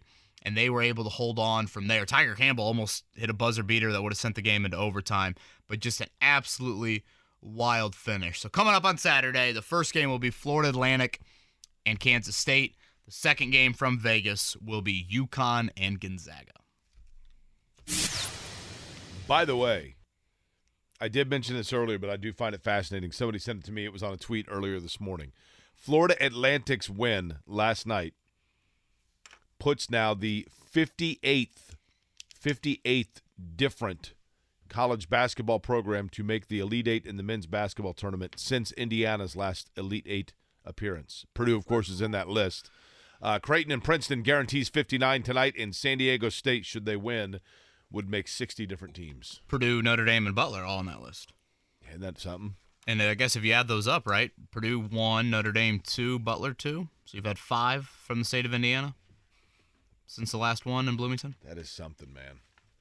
That is salt meat and wounds right now. that is that. Uh, NBA tonight, by the way, Pacers in Boston taking on the Celtics. Seven o'clock tip. You can hear that game coverage beginning at six thirty right here on the fan. Last night in the association, just a couple of games. I'm feverishly looking for my sheets. Uh, Cleveland 116 114 over the Brooklyn Nets. It was the Magic over the Knicks 111 106. Paolo Banchero, by the way, 21 points, was not misidentified as Patrick Mahomes before the game. New Orleans Pelicans 115-96 over the Charlotte Hornets, and the Clippers got 32 from Kawhi Leonard. They beat the Thunder 127 to 105. I just got a good stretch in. I realized you didn't really react. Well, you're clothed. Makes a world of difference, Kev. The comfort level in this show for everybody else but yourself when you're clothed is much higher. Sam, I've noticed our, view or our YouTube audience a little bit down today. I think uh, that might be a sign that I should go shirtless a little bit more often. I told you, you you let the ammunition out too early last night. You've you've Mm-hmm. cat's out of the bag. You got to go shirtless every show now. It's was gonna cloudy say- out right now, so there's no suns out, guns out, right? pride myself on consistency. Maybe that should be the new consistent feature of this show. Uh, when we come back, we will look at, or I guess look ahead to tonight. Again, some interesting matchups with these one seeds. I think both the five seeds in these matchups could make things interesting. And as Jake said, Pacers and Celtics. Tyrese Halliburton questionable for that one. We'll see if he makes his return after missing uh, pretty much, I think, like last handful of games. We'll do that next here. Kevin and Query, 93.5, 107.5, The Fan. Raise a spoon to Grandma, who always took all the hungry cousins to McDonald's for McNuggets and the Play Play slide. Have something sweet in her honor. Come to McDonald's and treat yourself to the Grandma McFlurry today. Ba da ba ba ba. At participating McDonald's for a limited time. Life is so much more than a diagnosis. It's about sharing time with those you love, hanging with friends who lift you up, and experiencing all those moments that bring you joy. All hits, no skips. Learn more about Kisqali Ribociclib 200 milligrams at kisqali.com and talk to your doctor to see if Kisqali is right for you. So long live singing to the oldies, jamming out to something new, and everything in between. You're listening to Kevin and Query on 93.5 and 107.5. The Fan. Greg in the YouTube chat. Yeah, yesterday I came for the sports content, stayed for shirtless Kevin.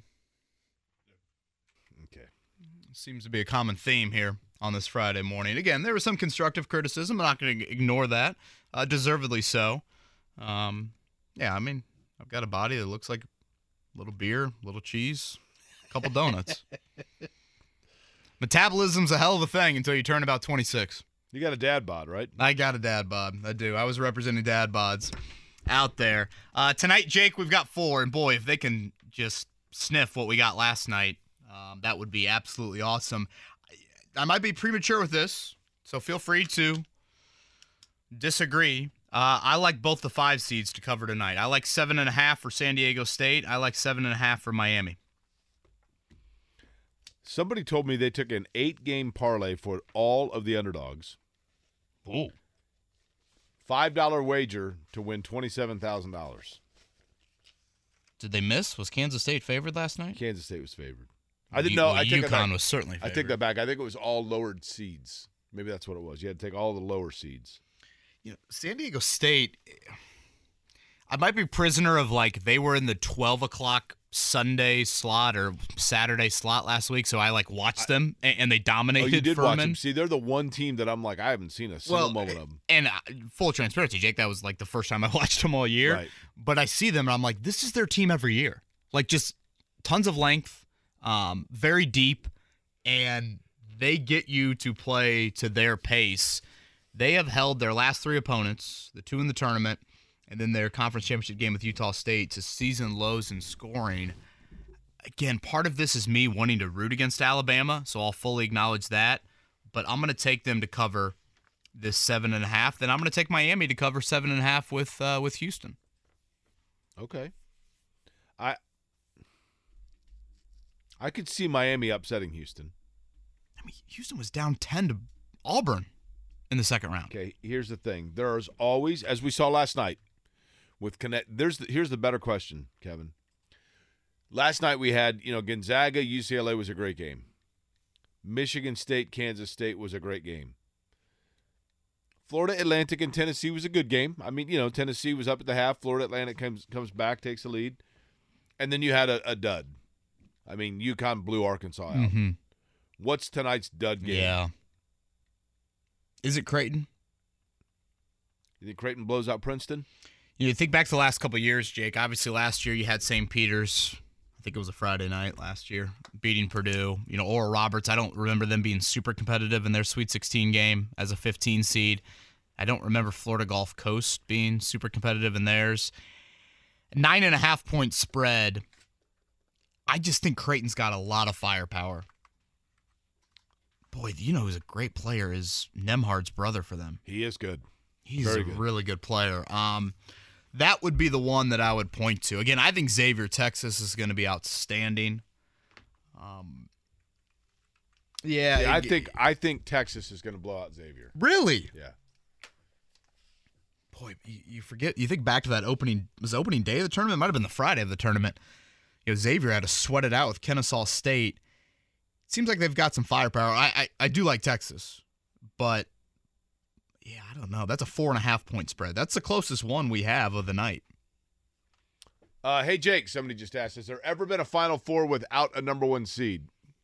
There have. Uh, as a matter of fact, when Butler was here in 2011, or actually that was in Houston, but UConn was a three, Butler was an eight, Kentucky was a four, VCU was an 11.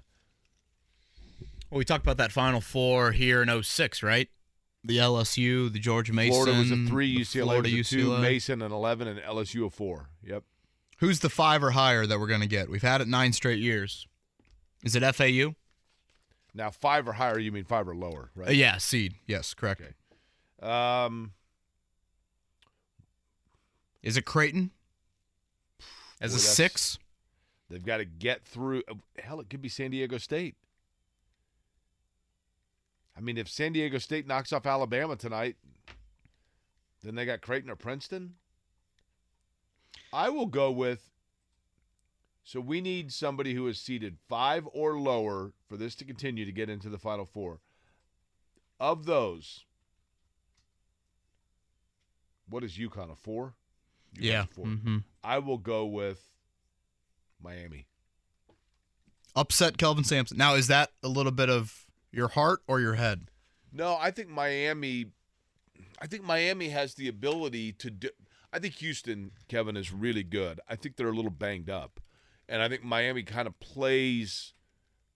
Miami has the ability to say, "I can do what you do." You know, I can do any. uh, What, what's the saying? Anything you can do, I can do better. Thank you. Thank you. Mm-hmm. I, I feel like that's kind of where Miami is right now from a health We standpoint. need that over Boo Query's litter box. Motivational. It looks like he might have used the litter box last night. That's Oh. a good sign. Good. Have you emptied it or? No, I mean, I, I just like late last night when I got in, I looked. I'll clean it out for him today for sure, but you know, I uh watching that Nowell kid for Kansas State, Jake. I just got so much Kemba Walker Madison Square Garden vibes. I and honestly, I know he's still got to win three more games, but Jake, when I remember the Kemba runs, I remember him much more as a scorer. Nowell had 19 assists last night. I know.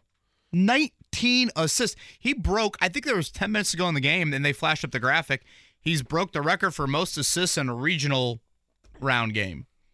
I'm like, there's 10 minutes to go in the game. I remember when Keith Smart had 15 against Auburn in '87. I think that was a record here at the Dome. Another record that was set last night was Drew Timme. They said going into the game, they said Drew Timme is tied with nine players, or no, t- uh, five players, I guess, with nine NCAA tournament games over 20 points. Can he become the 10th and break the all-time record? And then it's like, he scored like the first 15 points of the game for Gonzaga. I, I'm a little, I, I'll admit it, and usually you kind of feel this way, I think, about the Kansas City Chiefs. I, there's a little Drew Timme fatigue in post game media sessions for me. It's a little, but you know what? I boy, I appreciate him as a player. He's a good player. I mean, it's so impressive. The I mean, footwork, was- the touch. Yeah, The ability to switch hands depending on where he Right. is under the basket. Now the he's crafty. Crafty. he um he does do. Do you remember he was a big kisser of the crowd? Yeah, and now I think it's more of a. Well, I think he's always been a flexor too, Well, he- but he likes to stroke the mustache.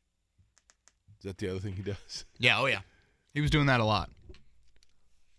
Which there were moments yesterday I thought about stroking, stroking say- the chest hair. Okay. I refrained, but there were a few moments, Now, especially when you have- made the and goatee reference. I had a guy in college, Mark Dwyer, who had his sternum. He had some sort of a I don't know if as a child he had something wrong. And Mark was a good-looking dude, but he had a an indentation in his sternum, like it was it was concaved, and in the fraternity house, he didn't do it all the time. Thank goodness. Uh, he would eat cereal out of it. wow. Okay. he would sit back and it was it was concaved enough that he could put cereal and milk in it and Is it eat- fair to say his stay in Lawrence was about as long as yours? yes yeah he was from fort collins colorado or no um yeah he was from fort collins colorado and i think Oh, you want was- a pledge here? Yeah, I can eat cereal out of my sternum. Say no more. You're in. you are exactly Uh huh. right. You're on the senior wing, actually. Dwyer later, by the way, like he transferred, I think, back to Colorado State, and like five years later, I saw him on Ricki Lake. True story. It was like he he was in some sort of love triangle, and he was on Ricki Lake. That is that that could not be more true. I feel like. Yep. That is such a like. Well, if we're looking for positives, at least you haven't been on Ricki Lake, as far as I know. that is correct, and I don't eat fruity pebbles out of my chest. No, no, You know, not that. But although Boo would think that's pretty cool, probably. that's right. Uh, we're gonna have Bobby Allen, coach of Guerin, join us at 9:45 as they get ready for the 3A game coming up tomorrow. Um, something I think we can maybe chat about tonight, Jake, because I do feel like this weekend is absolutely pivotal. How big do you think the section is of the Pacers fan base that want to see them in the play-in? Ten percent. Nine to go. They're a game and a half back of Chicago for the 10 seed, which would be the play in. Again, they have the tiebreaker over Chicago. Um, curious your thoughts on that, Jake. And then do you think organizationally it is very high and how they maneuver that here over the final nine games? So we'll chat about that. Uh, and the phone lines are open as well 317 239 1070 if you want to join the conversation. It's an ugly start to this Wednesday from a It's a Friday. uh, Wednesday. Wednesday, come on. It's Friday. Why the hell did I say Wednesday? You were thinking about the time you were getting ready to take your shirt off. Well, I was, yes. In, in your defense, Micah Shrewsberry. In your defense, the best game of the college basketball Nash, uh, NCAA tournament last night ended at like twelve forty-five. I mean, I know. on. Yeah. Yeah, a lot, not a lot of sleep here uh, on this Friday morning. But again, visibility not ideal. Some thought it was rain in the forecast today and, and Saturday. Uh, we'll be back. Kevin and Query. Raise a spoon to Grandma, who always took all the hungry cousins to McDonald's for McNuggets and the Play Play slide. Have something sweet in her honor.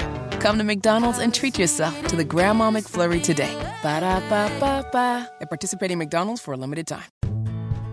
Life is so much more than a diagnosis. It's about sharing time with those you love, hanging with friends who lift you up, and experiencing all those moments that bring you joy. All hits, no skips. Learn more about Kisqali Ribociclib 200 milligrams at kisqali.com and talk to your doctor to see if Kisqali is right for you. So long live singing to the oldies, jamming out to something new, and everything in between. You are listening to Kevin and Query on 93.5 and 107.5. The Fan. Good looking Tuesday out there, isn't it? Yeah, yeah, beautiful Monday here It in feels like a Indianapolis. Monday. yeah, certainly does.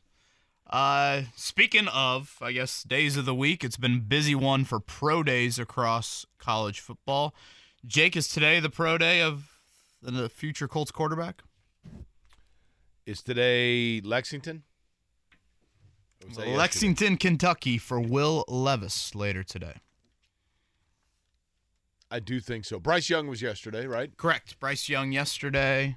Sounds like that Carolina caravan of people continue to stop at all three of these. Again, CJ Stroud Wednesday, Bryce Young yesterday, Will Levis today. Bryce Young does look pretty small. He's not big. I was as close as you and I are right now to him at the combine. He is not going to be impressive from a physical stature standpoint. so, what is it about Bryce Young that overly intrigues people? You think? Poise, just, incredible poise, incredible chaos around him, and he does not seem to cripple, crumble, however you want to Just, and describe a it. very pretty precise passer, right? Yeah. You know, there's an element of playmaking, certainly. I wouldn't call him some Anthony Richardson type runner, but I just think a whole lot of I know where to go with the football. And even though I have a lack of height, if things can get muddy in the pocket and things aren't maybe the most ideal, I can make some plays. And, and Jake, I don't want to act like Alabama had a bunch of you, me, and Sam Fritz at the skill positions this year. But I do think we should acknowledge CJ Stroud undoubtedly had more offensive talent around Right. him than Bryce Young. I I can make the argument, Jake.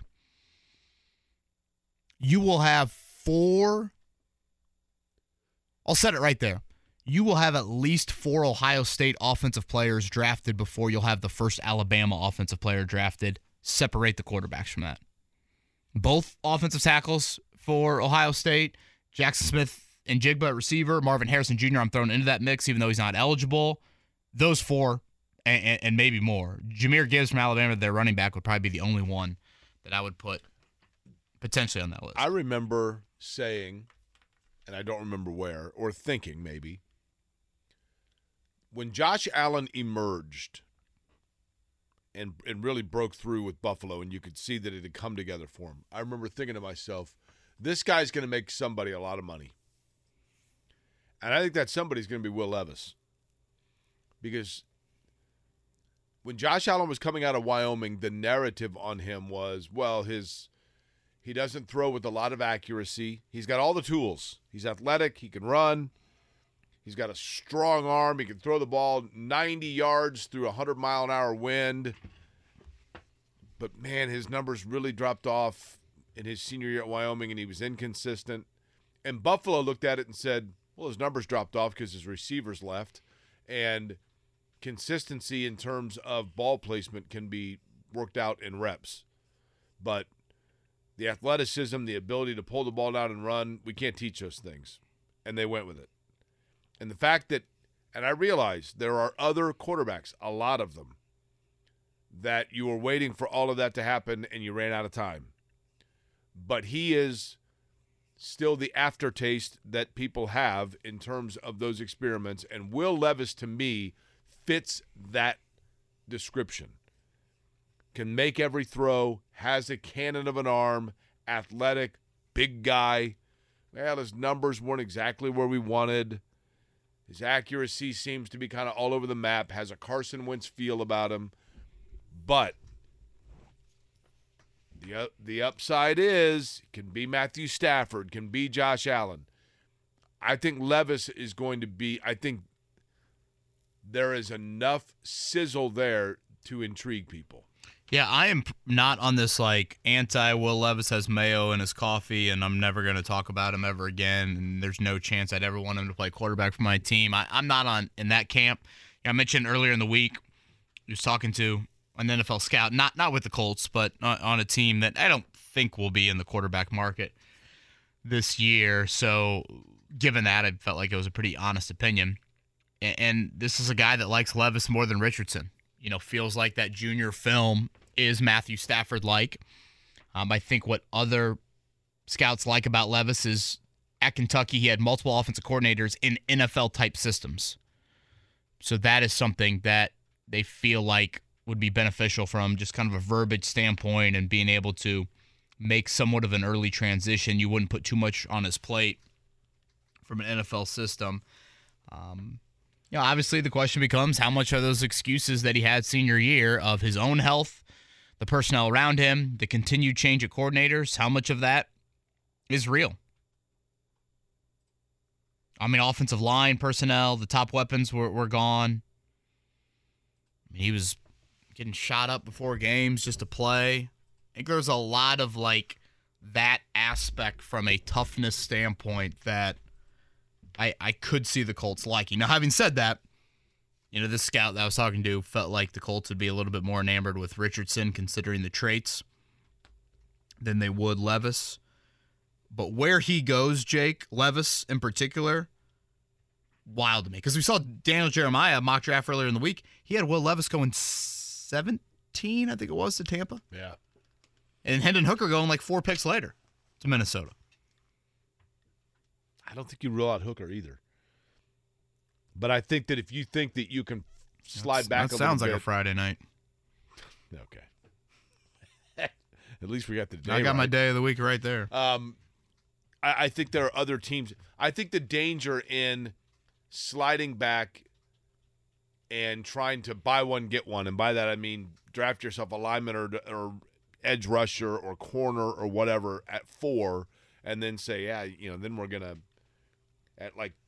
30 what's our next one 31 35. 35 you know then at 35 we'll take hooker and now we've we've addressed both needs i think the danger there is I, That's as we- wishful thinking, in my opinion. it is, and there are other te- There are ten other teams with the same thought. Everybody's going to outsmart each other in that regard. it is interesting that you know in terms of Hendon Hooker, he's this guy fringe first round, potential second round that is one of the cleaner, safer quarterback prospects by all accounts compared to some of these others. Like there's probably not as much boom or bust with him. When you think of Jordan Love a few years ago, you think of Lamar Jackson back to 2018, the thought was more boom or bust with those guys. So it, it's just kind of fascinating to think if you're, you know, kind of a nine or 10 win team like Green Bay, you know, was when they took Love, or even Baltimore was with Lamar Jackson, and they thought, okay, you know, we can wait on that guy. With Hooker, yeah, you have the ACL, but again, there doesn't seem like there's like, oh, he needs to sit for two years and then he could reach this incredible ceiling of potential. So again, Kentucky's Pro Day is today. Next week you'll have Anthony Richardson in Florida. We are nearing the start of the Colts offseason program. That'll be on the horizon when April gets here and gosh, we're just barely a month o- a month away from the NFL draft. Uh, nine o'clock hour coming up. Kevin and Query. Raise a spoon to Grandma, who always took all the hungry cousins to McDonald's for McNuggets and the Play Play Slide. Have something sweet in her honor. Come to McDonald's and treat yourself to the Grandma McFlurry today. Ba da ba ba ba. At participating McDonald's for a limited time. Life is so much more than a diagnosis. It's about sharing time with those you love, hanging with friends who lift you up, and experiencing all those moments that bring you joy. All hits, no skips. Learn more about Kisqali Ribociclib 200 milligrams at kisqali.com and talk to your doctor to see if Kisqali is right for you. So long live singing to the oldies, jamming out to something new, and everything in between. You're listening to Kevin and Query on 93.5 and 107.5. The Fan. Nine o'clock hours underway. It is nine oh three. That's my birthday. Not right now. My birthday September third. Um, couple of house cleaning items, as we mentioned earlier. Last night, Kevin, you were with Jack Daniels as part of a Pop-A-Shot competition, right? That takes place with people having the opportunity to register, come out and play Pop-A-Shot, get a score recorded for a chance for a little cash, correct? Yeah, over at uh, All Star Sports Lounge, 56 in Georgetown. New place, really cool. Uh, great setup on the inside.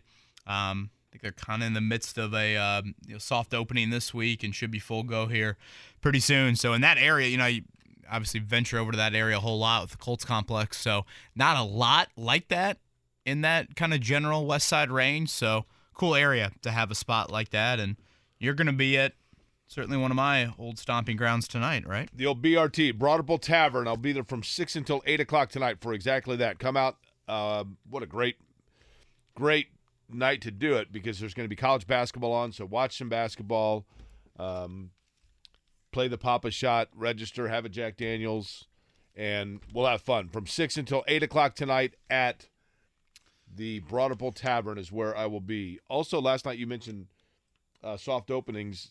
kind of serendipitously last night we ended up had dinner and it was really good.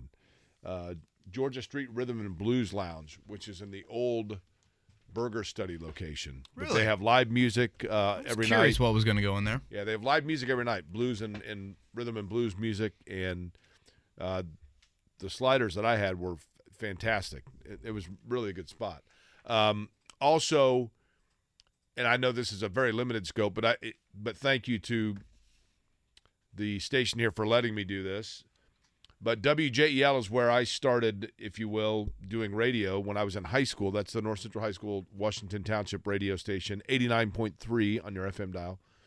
And at noon, I'm going to be interviewing Dr. White, who is back as the interim principal at North Central. I know a lot of people, a lot of parents in the area curious how long is he going to do this? Why has he decided to come back out of retirement? Is it possible he's the permanent principal? Uh, those are some of the things I hope to ask him and find out about. Uh, that's at noon today. Kevin, we were talking about the NBA, and last night, you know, of course, the Pacers taking on Boston tonight, 6.30. You can hear the pregame with Mark and Pat talking about the Pacers Celtics game tip off at seven, and the Pacers are in kind of that that gray area is the wrong way of putting it, but they're right there on waiting to see if they fall into the playoffs or move into the playoffs, I guess you'd say, or stay in the lottery. Now, doing the should we do a tankathon here? Sure. And Well- this time when we do the tankathon, I want to look not only at who the Pacers are going to end up with, but also some of the other players of the local interest where they may be seeing their names roughly. I do think these things are pretty accurate based on scouts and, and And where are they right now? anticipation.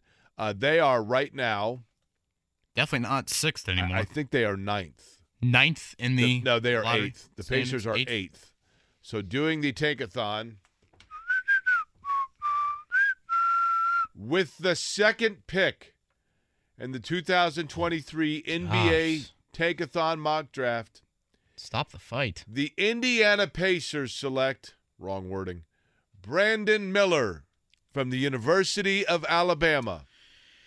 Yeah, he would certainly address a need. Obviously, there'd be some questions off the floor as well. I think Brandon Miller is just an incredible talent and would fit really a lot of what the Pacers are looking for on the floor. It does seem like the old Scoot Henderson name, Jake, is waned a little bit. Yeah, he seems to have fallen back just a little, right? And again, I, I don't know when you draft that high, do you go off of positional value or fit, I should say, but you kind of have a lot of guards. Um, other names of interest and where they're kind of slotting right now.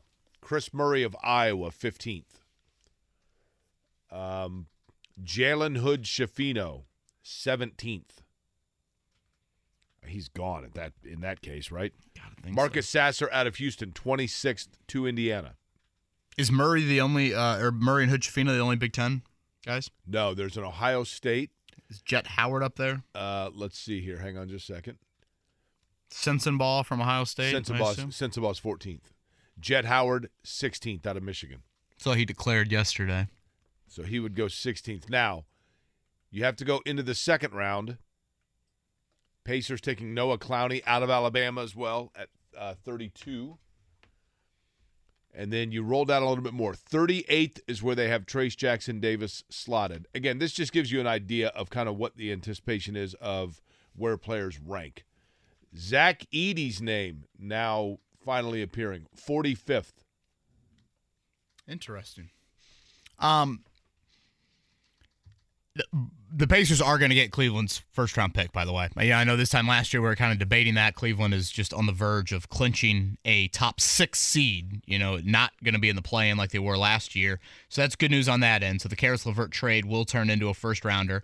Yes, that pick will be, you know, in the 20s, and, and the Boston pick's probably going to be late 20s. This But says with that pick they would take. I hope I'm saying this right. Sidy Cissoko uh, out of France. Sissoko, doesn't Michigan State have a big dude named Sissoko as well? Do they? Pretty sure. C I S S. But you said France. I, I, mean, I think they would list his college before his country. Um. This guy's in the G League. Okay, so obviously not the same same guy. So the Pacers are going to have three first round picks. Again, we'll see where they fall in terms of the lottery, and I do think it's worth mentioning. And, and credit to the Pacers. You know, you can, and, and again, I I'm of the belief right now that trying to improve the lottery standing should be the move. I understand that you put players on the floor and these players are not going to purposely miss shots and turn the ball over. I think that seems rather obvious to everyone. Um, so right now, the Pacers are in 11th place in the East, so they are out of the play-in. They are one and a half games back of the Bulls for 10th and two back of the Raptors for ninth. They have the head to head tiebreaker over both of those teams. Now, the Pacers do have one of the hardest schedules in the league here to close out the season. It's at Boston tonight, it's in Atlanta tomorrow. But they are knocking on potentially creeping into the play in. Um, you know, I asked Scott Agness that question yesterday, Jake, and I'll throw it to you. Tyrese Halliburton's questionable in the injury report tonight. This time last year, Malcolm Brogdon was questionable and never played. This time last year, Miles Turner was questionable and never played. Are we there with Tyrese Halliburton? I think so. So you would be surprised if he played? I wouldn't be surprised. Let me rephrase that. It's not that I would be surprised if he plays. I would be understanding if he did not. Does that make sense? Should anyone else be on that list? Should Miles Turner start to appear on that list? I don't know that. No, I, Turner. I think Turner has missed so much time intermittently throughout the last few years that I think anytime you can get him out there and just get him going, you, you do so. And I don't know that. You know, Halliburton is the straw mixing the drink, man. And if he's got anything, so I, I don't know how bad his ankle is. You know, what's interesting though is we went to the game last weekend. Uh, Saturday night we went to the game, and Halliburton, you know, his thing now is he wears the like the pants that are a little short, and Shannon's brother Ryan said he's got huge ankles. Look how big his ankles are.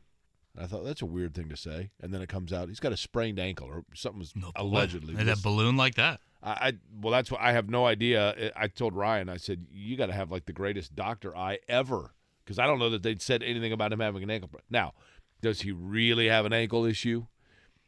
I don't know. But my point being, if I'm the Pacers at this point with Tyrese Halliburton in particular, if there is a single hangnail that is sore, I rest him. Yeah, and I, I think the other issue too, from a play-in standpoint, is you know if you're ten or you're nine. Well, I, let's just say if you're ten, you're on the road for that first play-in game.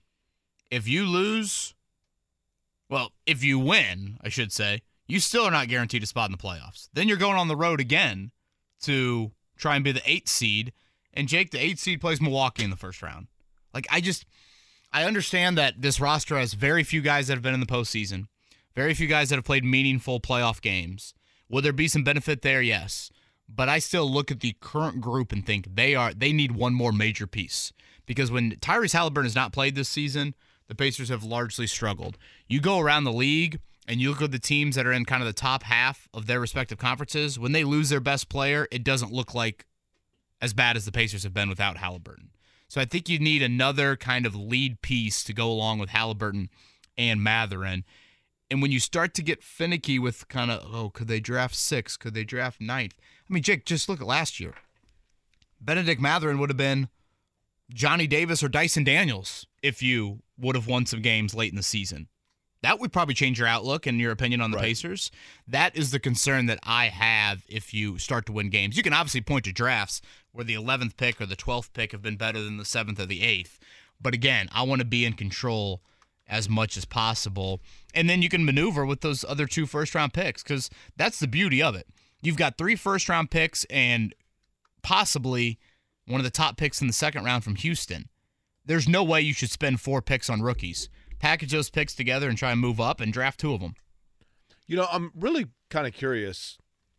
So many of the names that we talked about last year around the draft, like when the Pacers were getting ready to draft, I mean, you were you were all in on Bennedict Mathurin from the get go. But I'm curious where some of the other guys, like what they're doing. You know what I mean? In terms of their stats. Like Shaedon Sharpe for example. Remember how how much we talked about him? Because he was so intriguing because he hadn't played much at Kentucky. Um, Good lord, this the NBA website. You try to pull up stats, forget about it. Let me pull up Shaedon Sharpe here. But Dyson Daniels, uh, I thought Dyson Daniels was the guy they were going to go with. No one's had a worse rookie year than Johnny Davis. Isn't that? I, I hate to say this. Doesn't it feel like that's always the case with like guards out of Wisconsin? Yeah, I mean, I guess what Devin Harris had a decent career, but Okay, Shaedon Sharpe. I think he got hurt early, did he not? um, that sounds right. Shaedon Sharpe has Yeah. played in 71 games. He has started six of them. He averages 20 and a half minutes per game and eight points. Uh, Yeah, okay. And I guess we probably should be fair, Jake. Like Shaedon Sharpe didn't play college basketball. You know, Bennedict Mathurin did play two years, and obviously it was a really, really key piece to Arizona. So I, I always just thought the one of the greatest things about Mathurin was you saw great ability out of him at Arizona, but you also knew that this was a dude that, based off his age and based off how he's wired, there was still more there. And you watch him play this season. That's why I thought the ankle injury was really disappointing a few weeks ago. I felt like he was making some strides more as a kind of like a playmaker. You know, at times he's bowling a china shop, and then I feel like as the year moved along, he started to be a little bit more um, delicate. Is not the right word in the china shop, but he wasn't knocking everything over. Okay, hey, maybe I should get get in the lane and swing it out to you know Aaron Nesmith in the corner, or maybe I should try and uh, you know, not necessarily just barrel into traffic and get to the foul line. Those were some strides that I thought he was taking, and again, I think he can continue to to take. Do you like that the NBA does the play-in? Interesting. I was relatively had no opinion about it for the most part until the Pacers now all of a sudden are kind of flirting with it, and so it becomes intriguing. It adds an element of intrigue. For the most part, no, I would say it doesn't mean much to me. But Weren't they in it a couple years ago, right? And yeah, they were actually in it, right? Charlotte, they, They won the in it. first game, then Correct. blown out by. They blew out Charlotte, then they lost the Wizards. Does that sound right? I think that's right. Yep. Uh, Dyson Daniels, by the way, 51 games played for the Pelicans. He has started 11 of them. He averages 18 minutes a game, 3.9 points, and two assists. Four points, two assists per game. The West is wild right now. Seeds 4 through 12. So, in that order Phoenix, the Clippers, the Warriors, Timberwolves, Dallas, Lakers, Pelicans, and then just outside of the playoffs, the Thunder and the Jazz. Those nine teams are separated by three games. Yeah, it's crazy. and, Jake, that is from a team in Phoenix as the four seed And hosting, Portland's only three behind that. hosting a first round series to Utah's probably what, like seventh in the draft standings? Yeah. three games with about nine to go. And how about the fact in the West? I, I mean, literally, the West right now, the top three seeds are like three of the most obscure franchises, historically speaking. The Nuggets, the Grizzlies, and the Kings. The NBA is like, we cannot have those markets in, in the NBA Finals. Can you imagine if the NBA Finals is Sacramento and Milwaukee? Or Sacramento and Cleveland. Cleveland without, you know, at LeBron. Kyrie less. Yeah, exactly. Oh, I'm all aboard the Kings train here come playoff time. I like the Kings, man. I'm telling you. I keep on forgetting Mike Brown's their coach. I like the Kings. And they've got look, Sabonis has, has played unbelievably well, and De'Aaron Fox is really good. De'Aaron Fox is a really good player. Really, really good player for them. We'll do the pop quiz here in about 10. Freebie Friday, Jiffy Lube oil change coming your way. And then uh, Bobby Allen, head coach of Guerin, there in the 3A state finals coming up tomorrow. He's going to join us to close out the show. Jake, I think I'm locking it in. I think I'm taking both the five seeds to cover tonight. Seven and a half point underdog, San Diego State. Seven and a half point underdog, Miami. Okay. And you said you like Texas big. I think Texas is going to win tonight. I think Texas is really good. I, I think nobody talks about Texas. I think they're really good. You still have your. I totally spaced. Do you still have your champion left? Uh, I do. I have. Well, are we looking at like the? Uh, I have one pool that I'm in with a bunch of friends from high school. Are you multiple bracket guy? Well, no, I'm not. I have one like a multiple pool guy because friends from high school and then the listener pool. And that's it.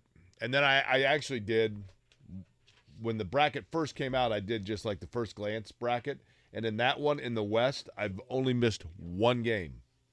But in the lower left, I've only gotten two correct. so it kind of balances out.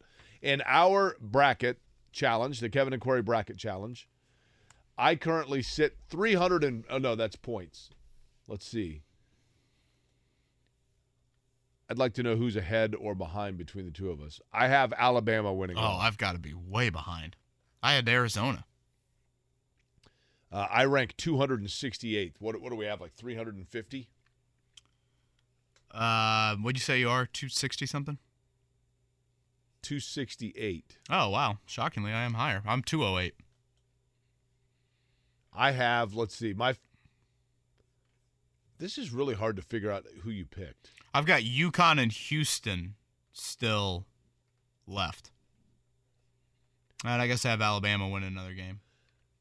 Oh, I forgot I had Creighton in the uh, lead eight. So I've got Uh, my too. final four, I had UConn. Th- This can't be right. Uh, What am I looking at here? This says that my final four that I had UConn, Gonzaga, Kansas State, and Florida Atlantic. There's no way that's correct. Should I take off my shirt to get us back on track? Yes, please. I don't know what's going on here. Maybe I'm looking at whoever is leading. You coming over tomorrow to watch Notre Dame women? Eleven thirty. You can bring Boo. Rosie and Max I have to would find see Boo first. That's going to be half the challenge. If I gave you right now, I, I assume I know your answer. If I gave you the right side of the bracket or the left side, what what would you take? I would take the right. The right side would give you the winner of Al, uh, the winner of Houston, Miami, the winner of Texas Xavier. Then you'd have Gonzaga and UConn. The left side, you have I- the number one overall seed in Alabama, Florida Atlantic. I think between Gonzaga, Connecticut, and then Houston, Miami, you're in pretty good shape, right? Because I do think that Alabama's probably the best team left, Kevin, and they are the most explosive for certain. But there just is a lot of, and all of these teams I think are really good. I, clearly, if you're at this point, I think Kansas State's probably way better than people give them credit. And the same may be true of Creighton. Well, I mean, Kansas State, Jake, that's the best conference in college basketball this year. Big 12 is the best conference, and that's a team that obviously struggled early in the year. I mean, hell, Butler beat them by 12 at Hinkle, um, and they've got a hell of a guard. Markquis Nowell is a hell of a player. It'll be Kansas State and FAU coming up Saturday night. Let's lead off the morning check down talking about the Owls. The Morning Checkdown. Omaha! Omaha! Omaha! Omaha! On 93.5 and 107.5 The Fan. Jake on the FAU bench, you've got the pride of Eastern Greene. That would be not John Michael Vincent, but it will be Dusty May. Next to him, Todd Abernethy, Clay Junior High legend back in the day. You've got some Indiana flavor. Johnell Davis, their leading score from Gary. Uh, here was Dusty May last night on Florida after Florida Atlantic. Um, really won a physical game, a very low scoring game, and came back and beat Tennessee. Thought it was a solid effort by the Owls because they were down at the half, came back 62 55. Florida Atlantic advances. Again, the one big game last night that probably got glossed over pretty quickly when people talking about games 88 65 UConn over Arkansas. Uh, Connecticut looks awfully, awfully strong, the four seed Danny Hurley's bunch. And then the two big slugfests, if you will. Kansas State 98 93 over Michigan State. That one went in overtime, and Kansas State was just poised down the stretch. And then Gonzaga and UCLA was the ultimate game.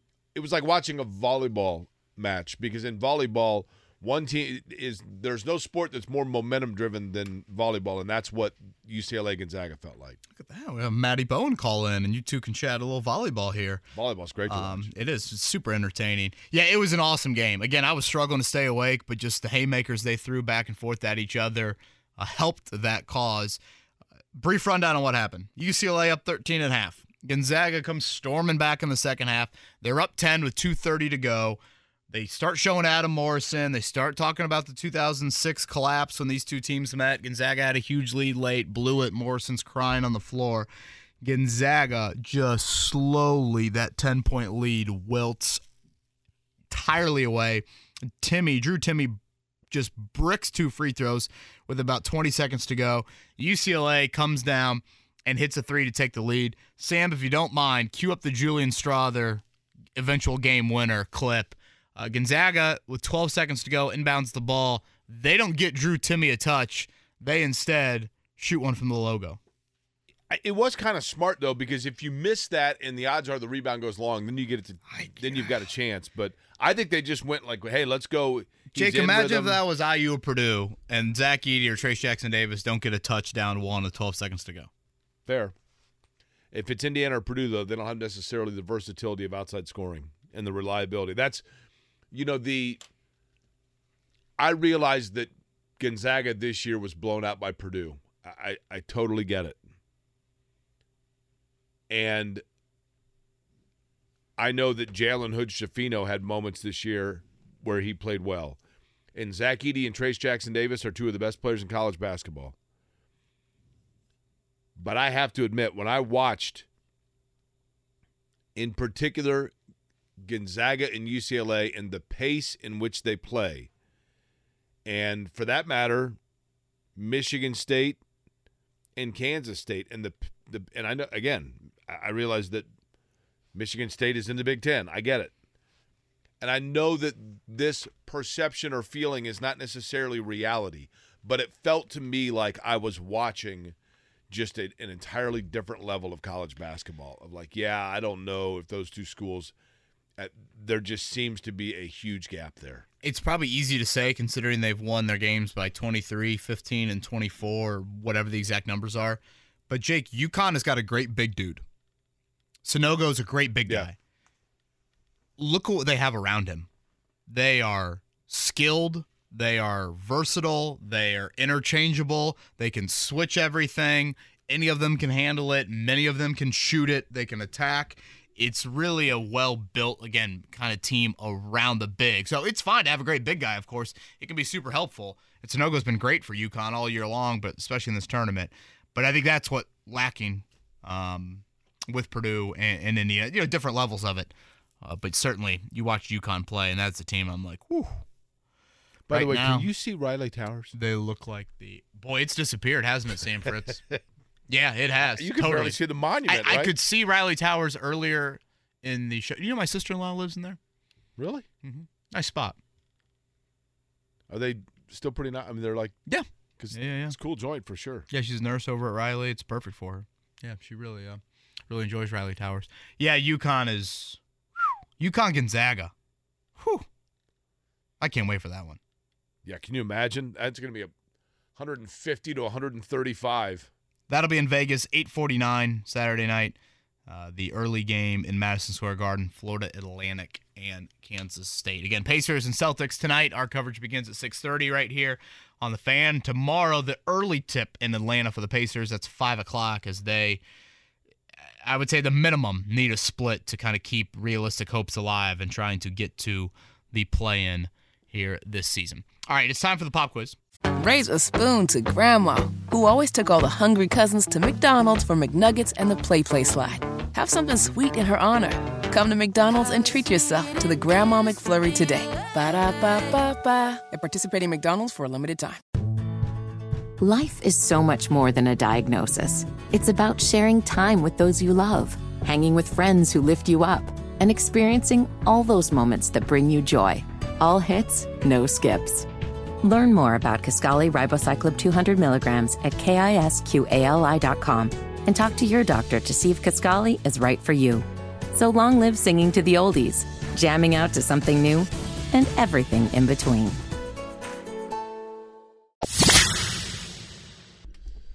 Okay, Kevin, I, I figured it out. On our bracket on the ESPN website, This pop quiz is so doable. um, I have a Final Four in my bracket. Not that anybody cares, but I'm going to tell you anyway. My predicted Final Four when this came out, I'm going to read you my fantasy football team next. yeah, no kidding. I had Marquette, UCLA, Alabama, and Texas. You still got two. Yeah, but You got the top. Should have had UConn winning it all. What was I think of Arizona? Uh, I think the pop quiz. Have you seen this pop quiz, Jake? Yet? Now let me check here. Very, very manageable. Sam Fritz, give us a uh, give us a number one through eight. Uh, I think this whole week we haven't gone with four yet, so I'm going to say four, which would happen to be Ryan. Ryan. Ryan, good morning. Guys. Hi guys. Ryan, how you doing? Pretty good. How about you guys? Good. Ryan, how's the bracket? Oh man, I'm a I'm a Purdue guy, so imagine my bracket. Yeah, there you go. Yeah, Now, Ryan, are you like me in the fact that,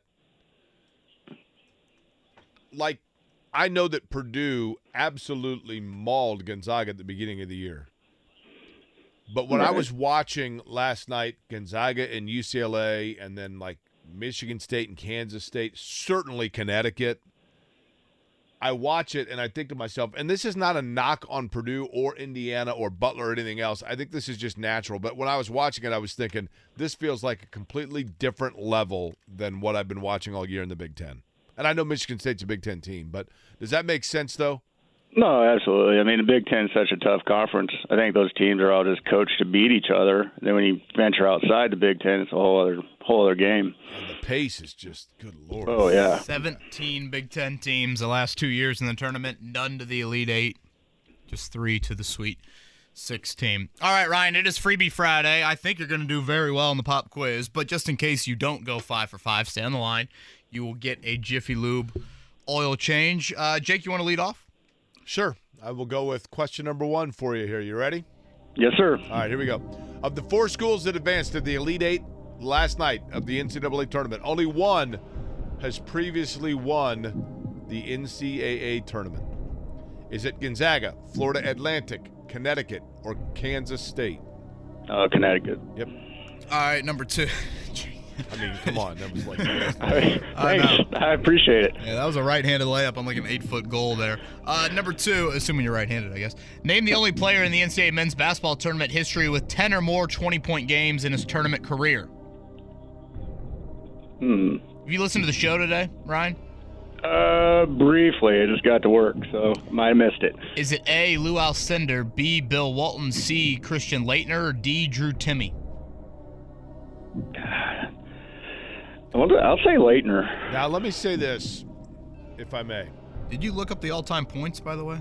Oftentimes, I couldn't find it. Oftentimes, in these situations, you look at it and say, which name would only be on this list if it was the correct answer because seemingly it doesn't fit with the others. Lou Alcindor, Bill Walton, Christian Laettner, Drew Timme. Hey, this Timme guy's pretty good. I heard. Mm-hmm. Yeah. The weather's so dreary. I couldn't agree more with giving a hint there, Jake. I'm just so done with this. Uh, all right, Ryan, number three. Markquis Nowell had 19 assists in Kansas State's overtime win over Michigan State last night, setting a new NCAA tournament record. Whose record did he break? A. Earl Watson, former Pacer, right? B. Mark Wade, C. Ja Morant, or D. Keith Smart? Say Earl Watson. Was Keith Smart like a big time point guard like that? Like distributing it like that? Interesting. Not in that game against Auburn, he had 15 of them against Auburn in a 107-90 win at the Dome. That was kind of an anomaly. Okay. That was so long ago, though, wasn't it? Wasn't that like an '87? That was 87. Yep. I think most of your listeners weren't even alive then. With Now, those now what, what about yourself? How old a fella are you? I'm 48. Okay, so you were alive? Yeah, You yeah, I was. You don't remember it. What's your excuse? Just kidding. You're a Purdue right. fan, right? Ryan, I was two I'm years away from the Purdue womb, man. You're a Purdue grad. All right, that's cool. Um, all right, here we go. Question number four. But it is a fair point, Ryan. It is absolutely a fair point. I totally get what you're saying. Believe you me. All right, question number four. Happy 53rd birthday to former Colts kicker Mike Vanderjagt. He was the Colts kicker for eight seasons before spending his final season with which NFL team, and which he had a custom-made pool made, a custom-made pool in his new home with the logo of this team at the bottom of the pool, and it was finished like a week before they released him. Cowboys, Seahawks, Falcons, or Dolphins? That would be um, America's least favorite team, the Dallas Cowboys. Yeah, good work there, Ryan. Like All that. number five to close it out. Ironically, the idiot kicker shares a birthday with Peyton Manning. 47 years old for Peyton today. Uh, Peyton's 14 postseason wins in his career ties him for the third most in NFL history. We know Tom Brady has 35 postseason wins, which I think is more than every NFL franchise besides the Patriots, of course. Uh, Ryan, who is second on the all-time postseason wins list? Montana, Elway, Favre, or Bradshaw? Uh, Elway. No, Bradshaw. Bradshaw. Sorry. How about You one know- more? Um, can I have the floor again? Yeah, think about- Montana or Favre? Think about Ted's grill. Uh, Montana. Okay. Mhm, There you go. Ryan, one of the things that I most like about you, aside from the fact that you're a Purdue fan, because I'm cool with that, is the fact that you are under the assumption that the average listening age of our audience is under the age of 38. I, I I I assume it's older. 36, um, whatever. But I just love the dig. You know, almost 40 years ago. I mean, so. it's a totally fair point. It is Ryan, who's your totally- favorite Purdue player of all time? I feel like I maybe have asked you this before. yeah, it's Big Dog. Yeah. Hard to argue. Yeah, he was he was there when I was there, so it's I actually know him, so it's a good. How good about this. Ryan? Where's Glenn Robinson Jr. playing these days? Is he in Europe? Is he? Is he? How about this, Ryan? How many basketball programs, how many Division One basketball programs have been to an Elite Eight since Indiana? All of them? How many Except different? Purdue? Just give me a number. Um, Purdue has. 60. You are darn good, man. It's 58. It will be 59 tonight when either Cre- Creighton or Princeton goes, and if San Diego State wins tonight, it will be 60. That is impressive. That, my friend, shows that you are, in fact, an Indiana hater. Okay, here we go. Uh, question number one of the four schools advancing to the Elite Eight, the one that has won the NCAA tournament, of course, is four-time champion, the University of Connecticut. Uh, Ryan actually had a pretty good pop quiz outside of question three. Uh, a little hint here, but yeah, Drew Timme, 10 or more 20 point tournament games. No one's done that besides him. Now, funny enough, you went with Earl Watson, who had 16 assists for UCLA against Maryland in 2000, and you made uh, uh, certainly, as I said, a valid joke about Keith Smart's game being like should be in the Smithsonian with its age. It actually was the same season though. After Indiana defeated Auburn in that game, in which Keith Smart had 15 assists, a couple rounds later in the Final Four, they played UNLV. Armen Gilliam and Freddie Banks both went over 35, and as a result of that, Mark Wade had 18 assists for the Running Rebels. Stay on the line, though, because it is a Freebie Friday. Dallas Cowboys correct for Mike Vanderjagt, and Joe Montana is correct. All right, well, we'll close it out with Bobby Allen, the head coach of Guerin Catholic. They're playing for the 3A state title tomorrow, as Greg Rakestraw said with us earlier. He can become the fifth person in state history to win a state championship as a player and as a coach. Don Carlisle could do the same tomorrow with Ben Davis. So we'll talk with the legend Bobby Allen next. It's Kevin and Query on 93.5 and 107.5. The Fan. Jake, our next guest, my first period comp teacher at Cathedral High School. Easily one of the finest educators I've ever come across. Um, still have not forgiven him for a runner up finish in the Knightstown golf outing at Royal Highlands, the Augusta National of Eastern Indiana. Uh, back, boy, that had to be a half dozen years ago.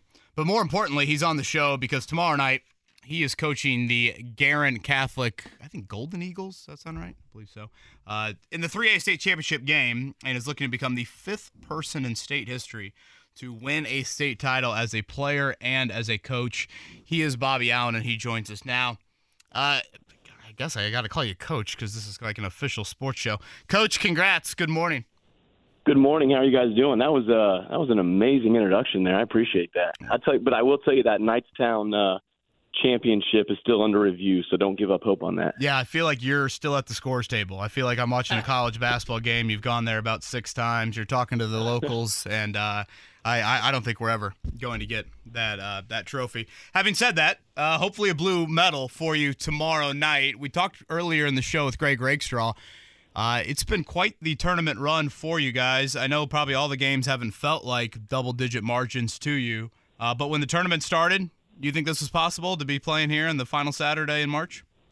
Wow. Um, uh, we always believed that we had the talent to make a run, um, but we went through some ups and downs throughout the season where we we kept questioning what we were doing. I mean, we changed our offense three or four times just trying to figure out the right combination. And I'll tell you what, we won eight straight games now, and the guys have figured out what their role is. And the most entertaining part, I think, for me and our coaching staff right now is that we can still get better, and that has keep, kept everyone um, fully dialed into what we're doing every day in practice right now.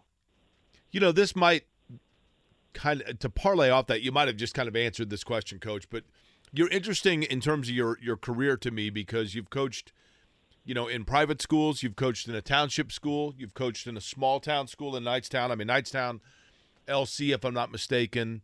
Obviously, now at Guerin, you've been uh, a couple of different places, Cathedral, obviously, as Kevin mentioned, in different roles. Does the game, in terms of the coaching and the X's and O's of it, is it dictated by and the style of play changed by the size of the school and the area of the school? Or, in fact, is basketball just basketball and you teach the same thing no matter where you are? I, I like to think that basketball is basketball, but, you know, of course, you deal with the talent you have and you make adjustments based on the players you have and what they can do. But, I mean, when I was younger, I was, I was JV coach at Cathedral. I mean, I thought I could outcoach anybody. It didn't matter who I have. I, I thought I could go out there and do whatever I did uh, and I, I just thought I could outwork people and outcoach them and, and get wins that way. But I went when I went to Knightstown. I was 27 years old, and I learned real quick um, by some veteran coaches that I did not know what I was doing yet. Um, but you know, I think I, I think obviously some of the bigger schools have you know they have amazing talent, but the guys that we have on our team right now, I would take them up against anybody right now. We I'll either go down with them or uh, I'll celebrate with them in the end. He's Bobby Allen again. 3A state finals coming up tomorrow night. That will be Guerin against Northwood over at Gainbridge Fieldhouse. Coach, obviously you have fond memories from your playing days in the state championship. Slightly different venue.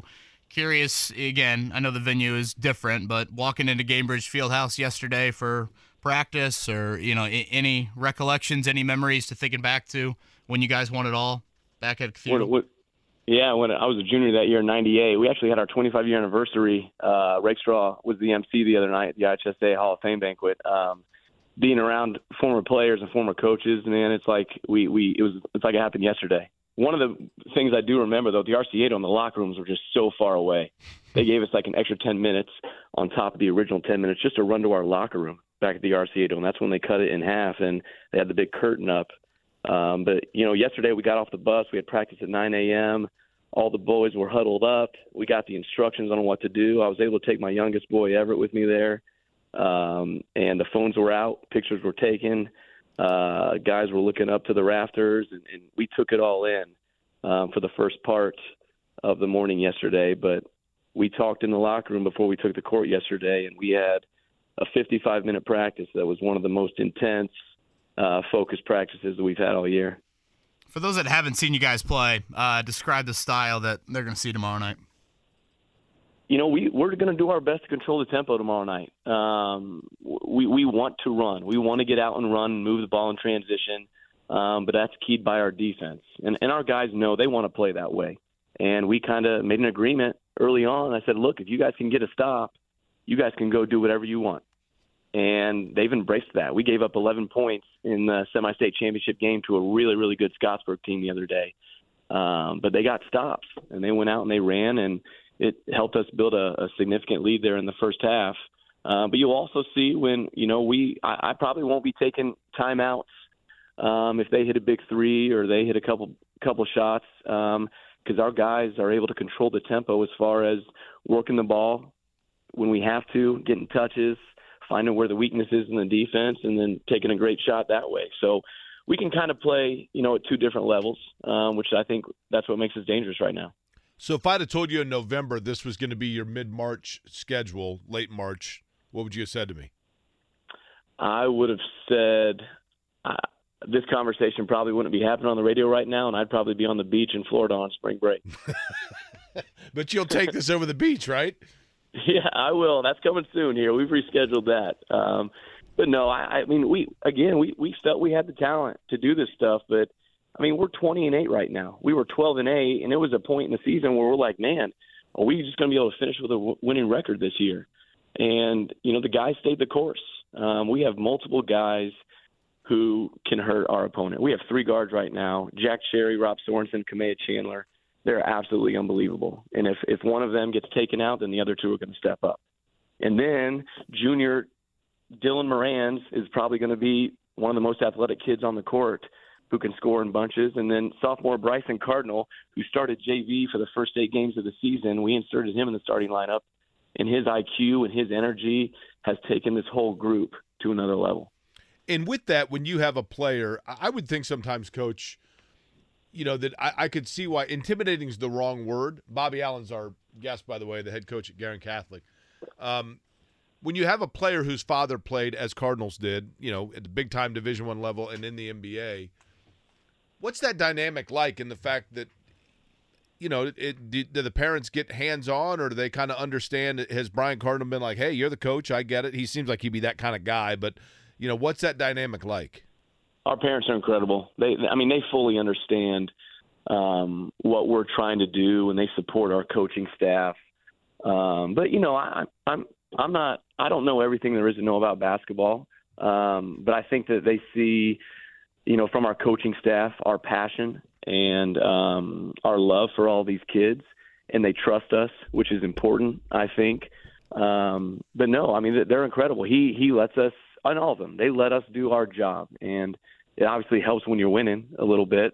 Uh, makes you look like you're making the right calls. Um, but it, it's fun to see people like Brian and some of our other parents who just have are, are incredibly successful human beings. It's fun to see them in the stands supporting what we're doing right now. I will end with this, and we are, uh, I guess we got about a minute or two left, but I know two people that have been instrumental in your coaching career um, Linda Bamrick and the great late, unfortunately late, Rich Andrill. Um, just what did you learn from those state champion coaches that you've tried to apply to uh, accomplishing that tomorrow night? Uh, they've both been there. They've both been in state finals. They've both been in tough situations where things aren't going their way. Um, just the ability to pivot and stay the course and really stay focused on the kids and getting them in the right place at the right time, you know, doing the right things. Um, obviously, Linda Bamrick is my aunt. Uh, just been incredible to have her and my whole family involved in all of this. I mean, my parents have been at every game. Um, they're the biggest fans that I think we have. My wife, my kids, all their fans. My wife's gonna be sitting with a whole crew of people in the stands tomorrow. Um, it's fun to look in the audience and see all those people supporting you and, and, and knowing that you're doing things the right way. See a purple and gold inside of Gainbridge Fieldhouse tomorrow night. Still not over. The Knightstown outing We'll never be over it, to be honest with you. Um, Bobby Allen, thank you for everything comp wise, and uh, I'm rooting for you tomorrow. Thank you guys so much. We can't wait for tomorrow. It's Coach Bobby Allen right there on the Payless Liquors hotline. Again, Guerin and Northwood at 3A.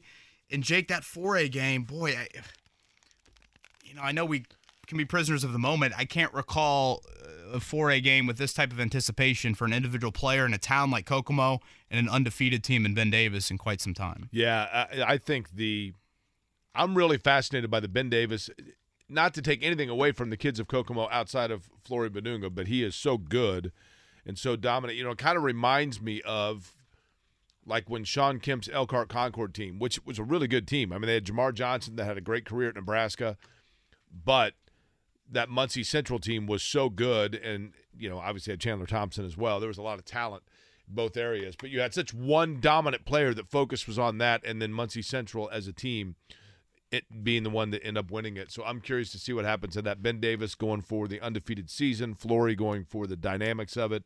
It's gonna be fun to watch. Southwood and Lutheran, the Class A, Blackhawk Christian and Linton in 2A. We'll have all those games and we'll recap all of it. Plus, the Final Four will be here coming up on Monday. Everybody have a great weekend. Talk to you then.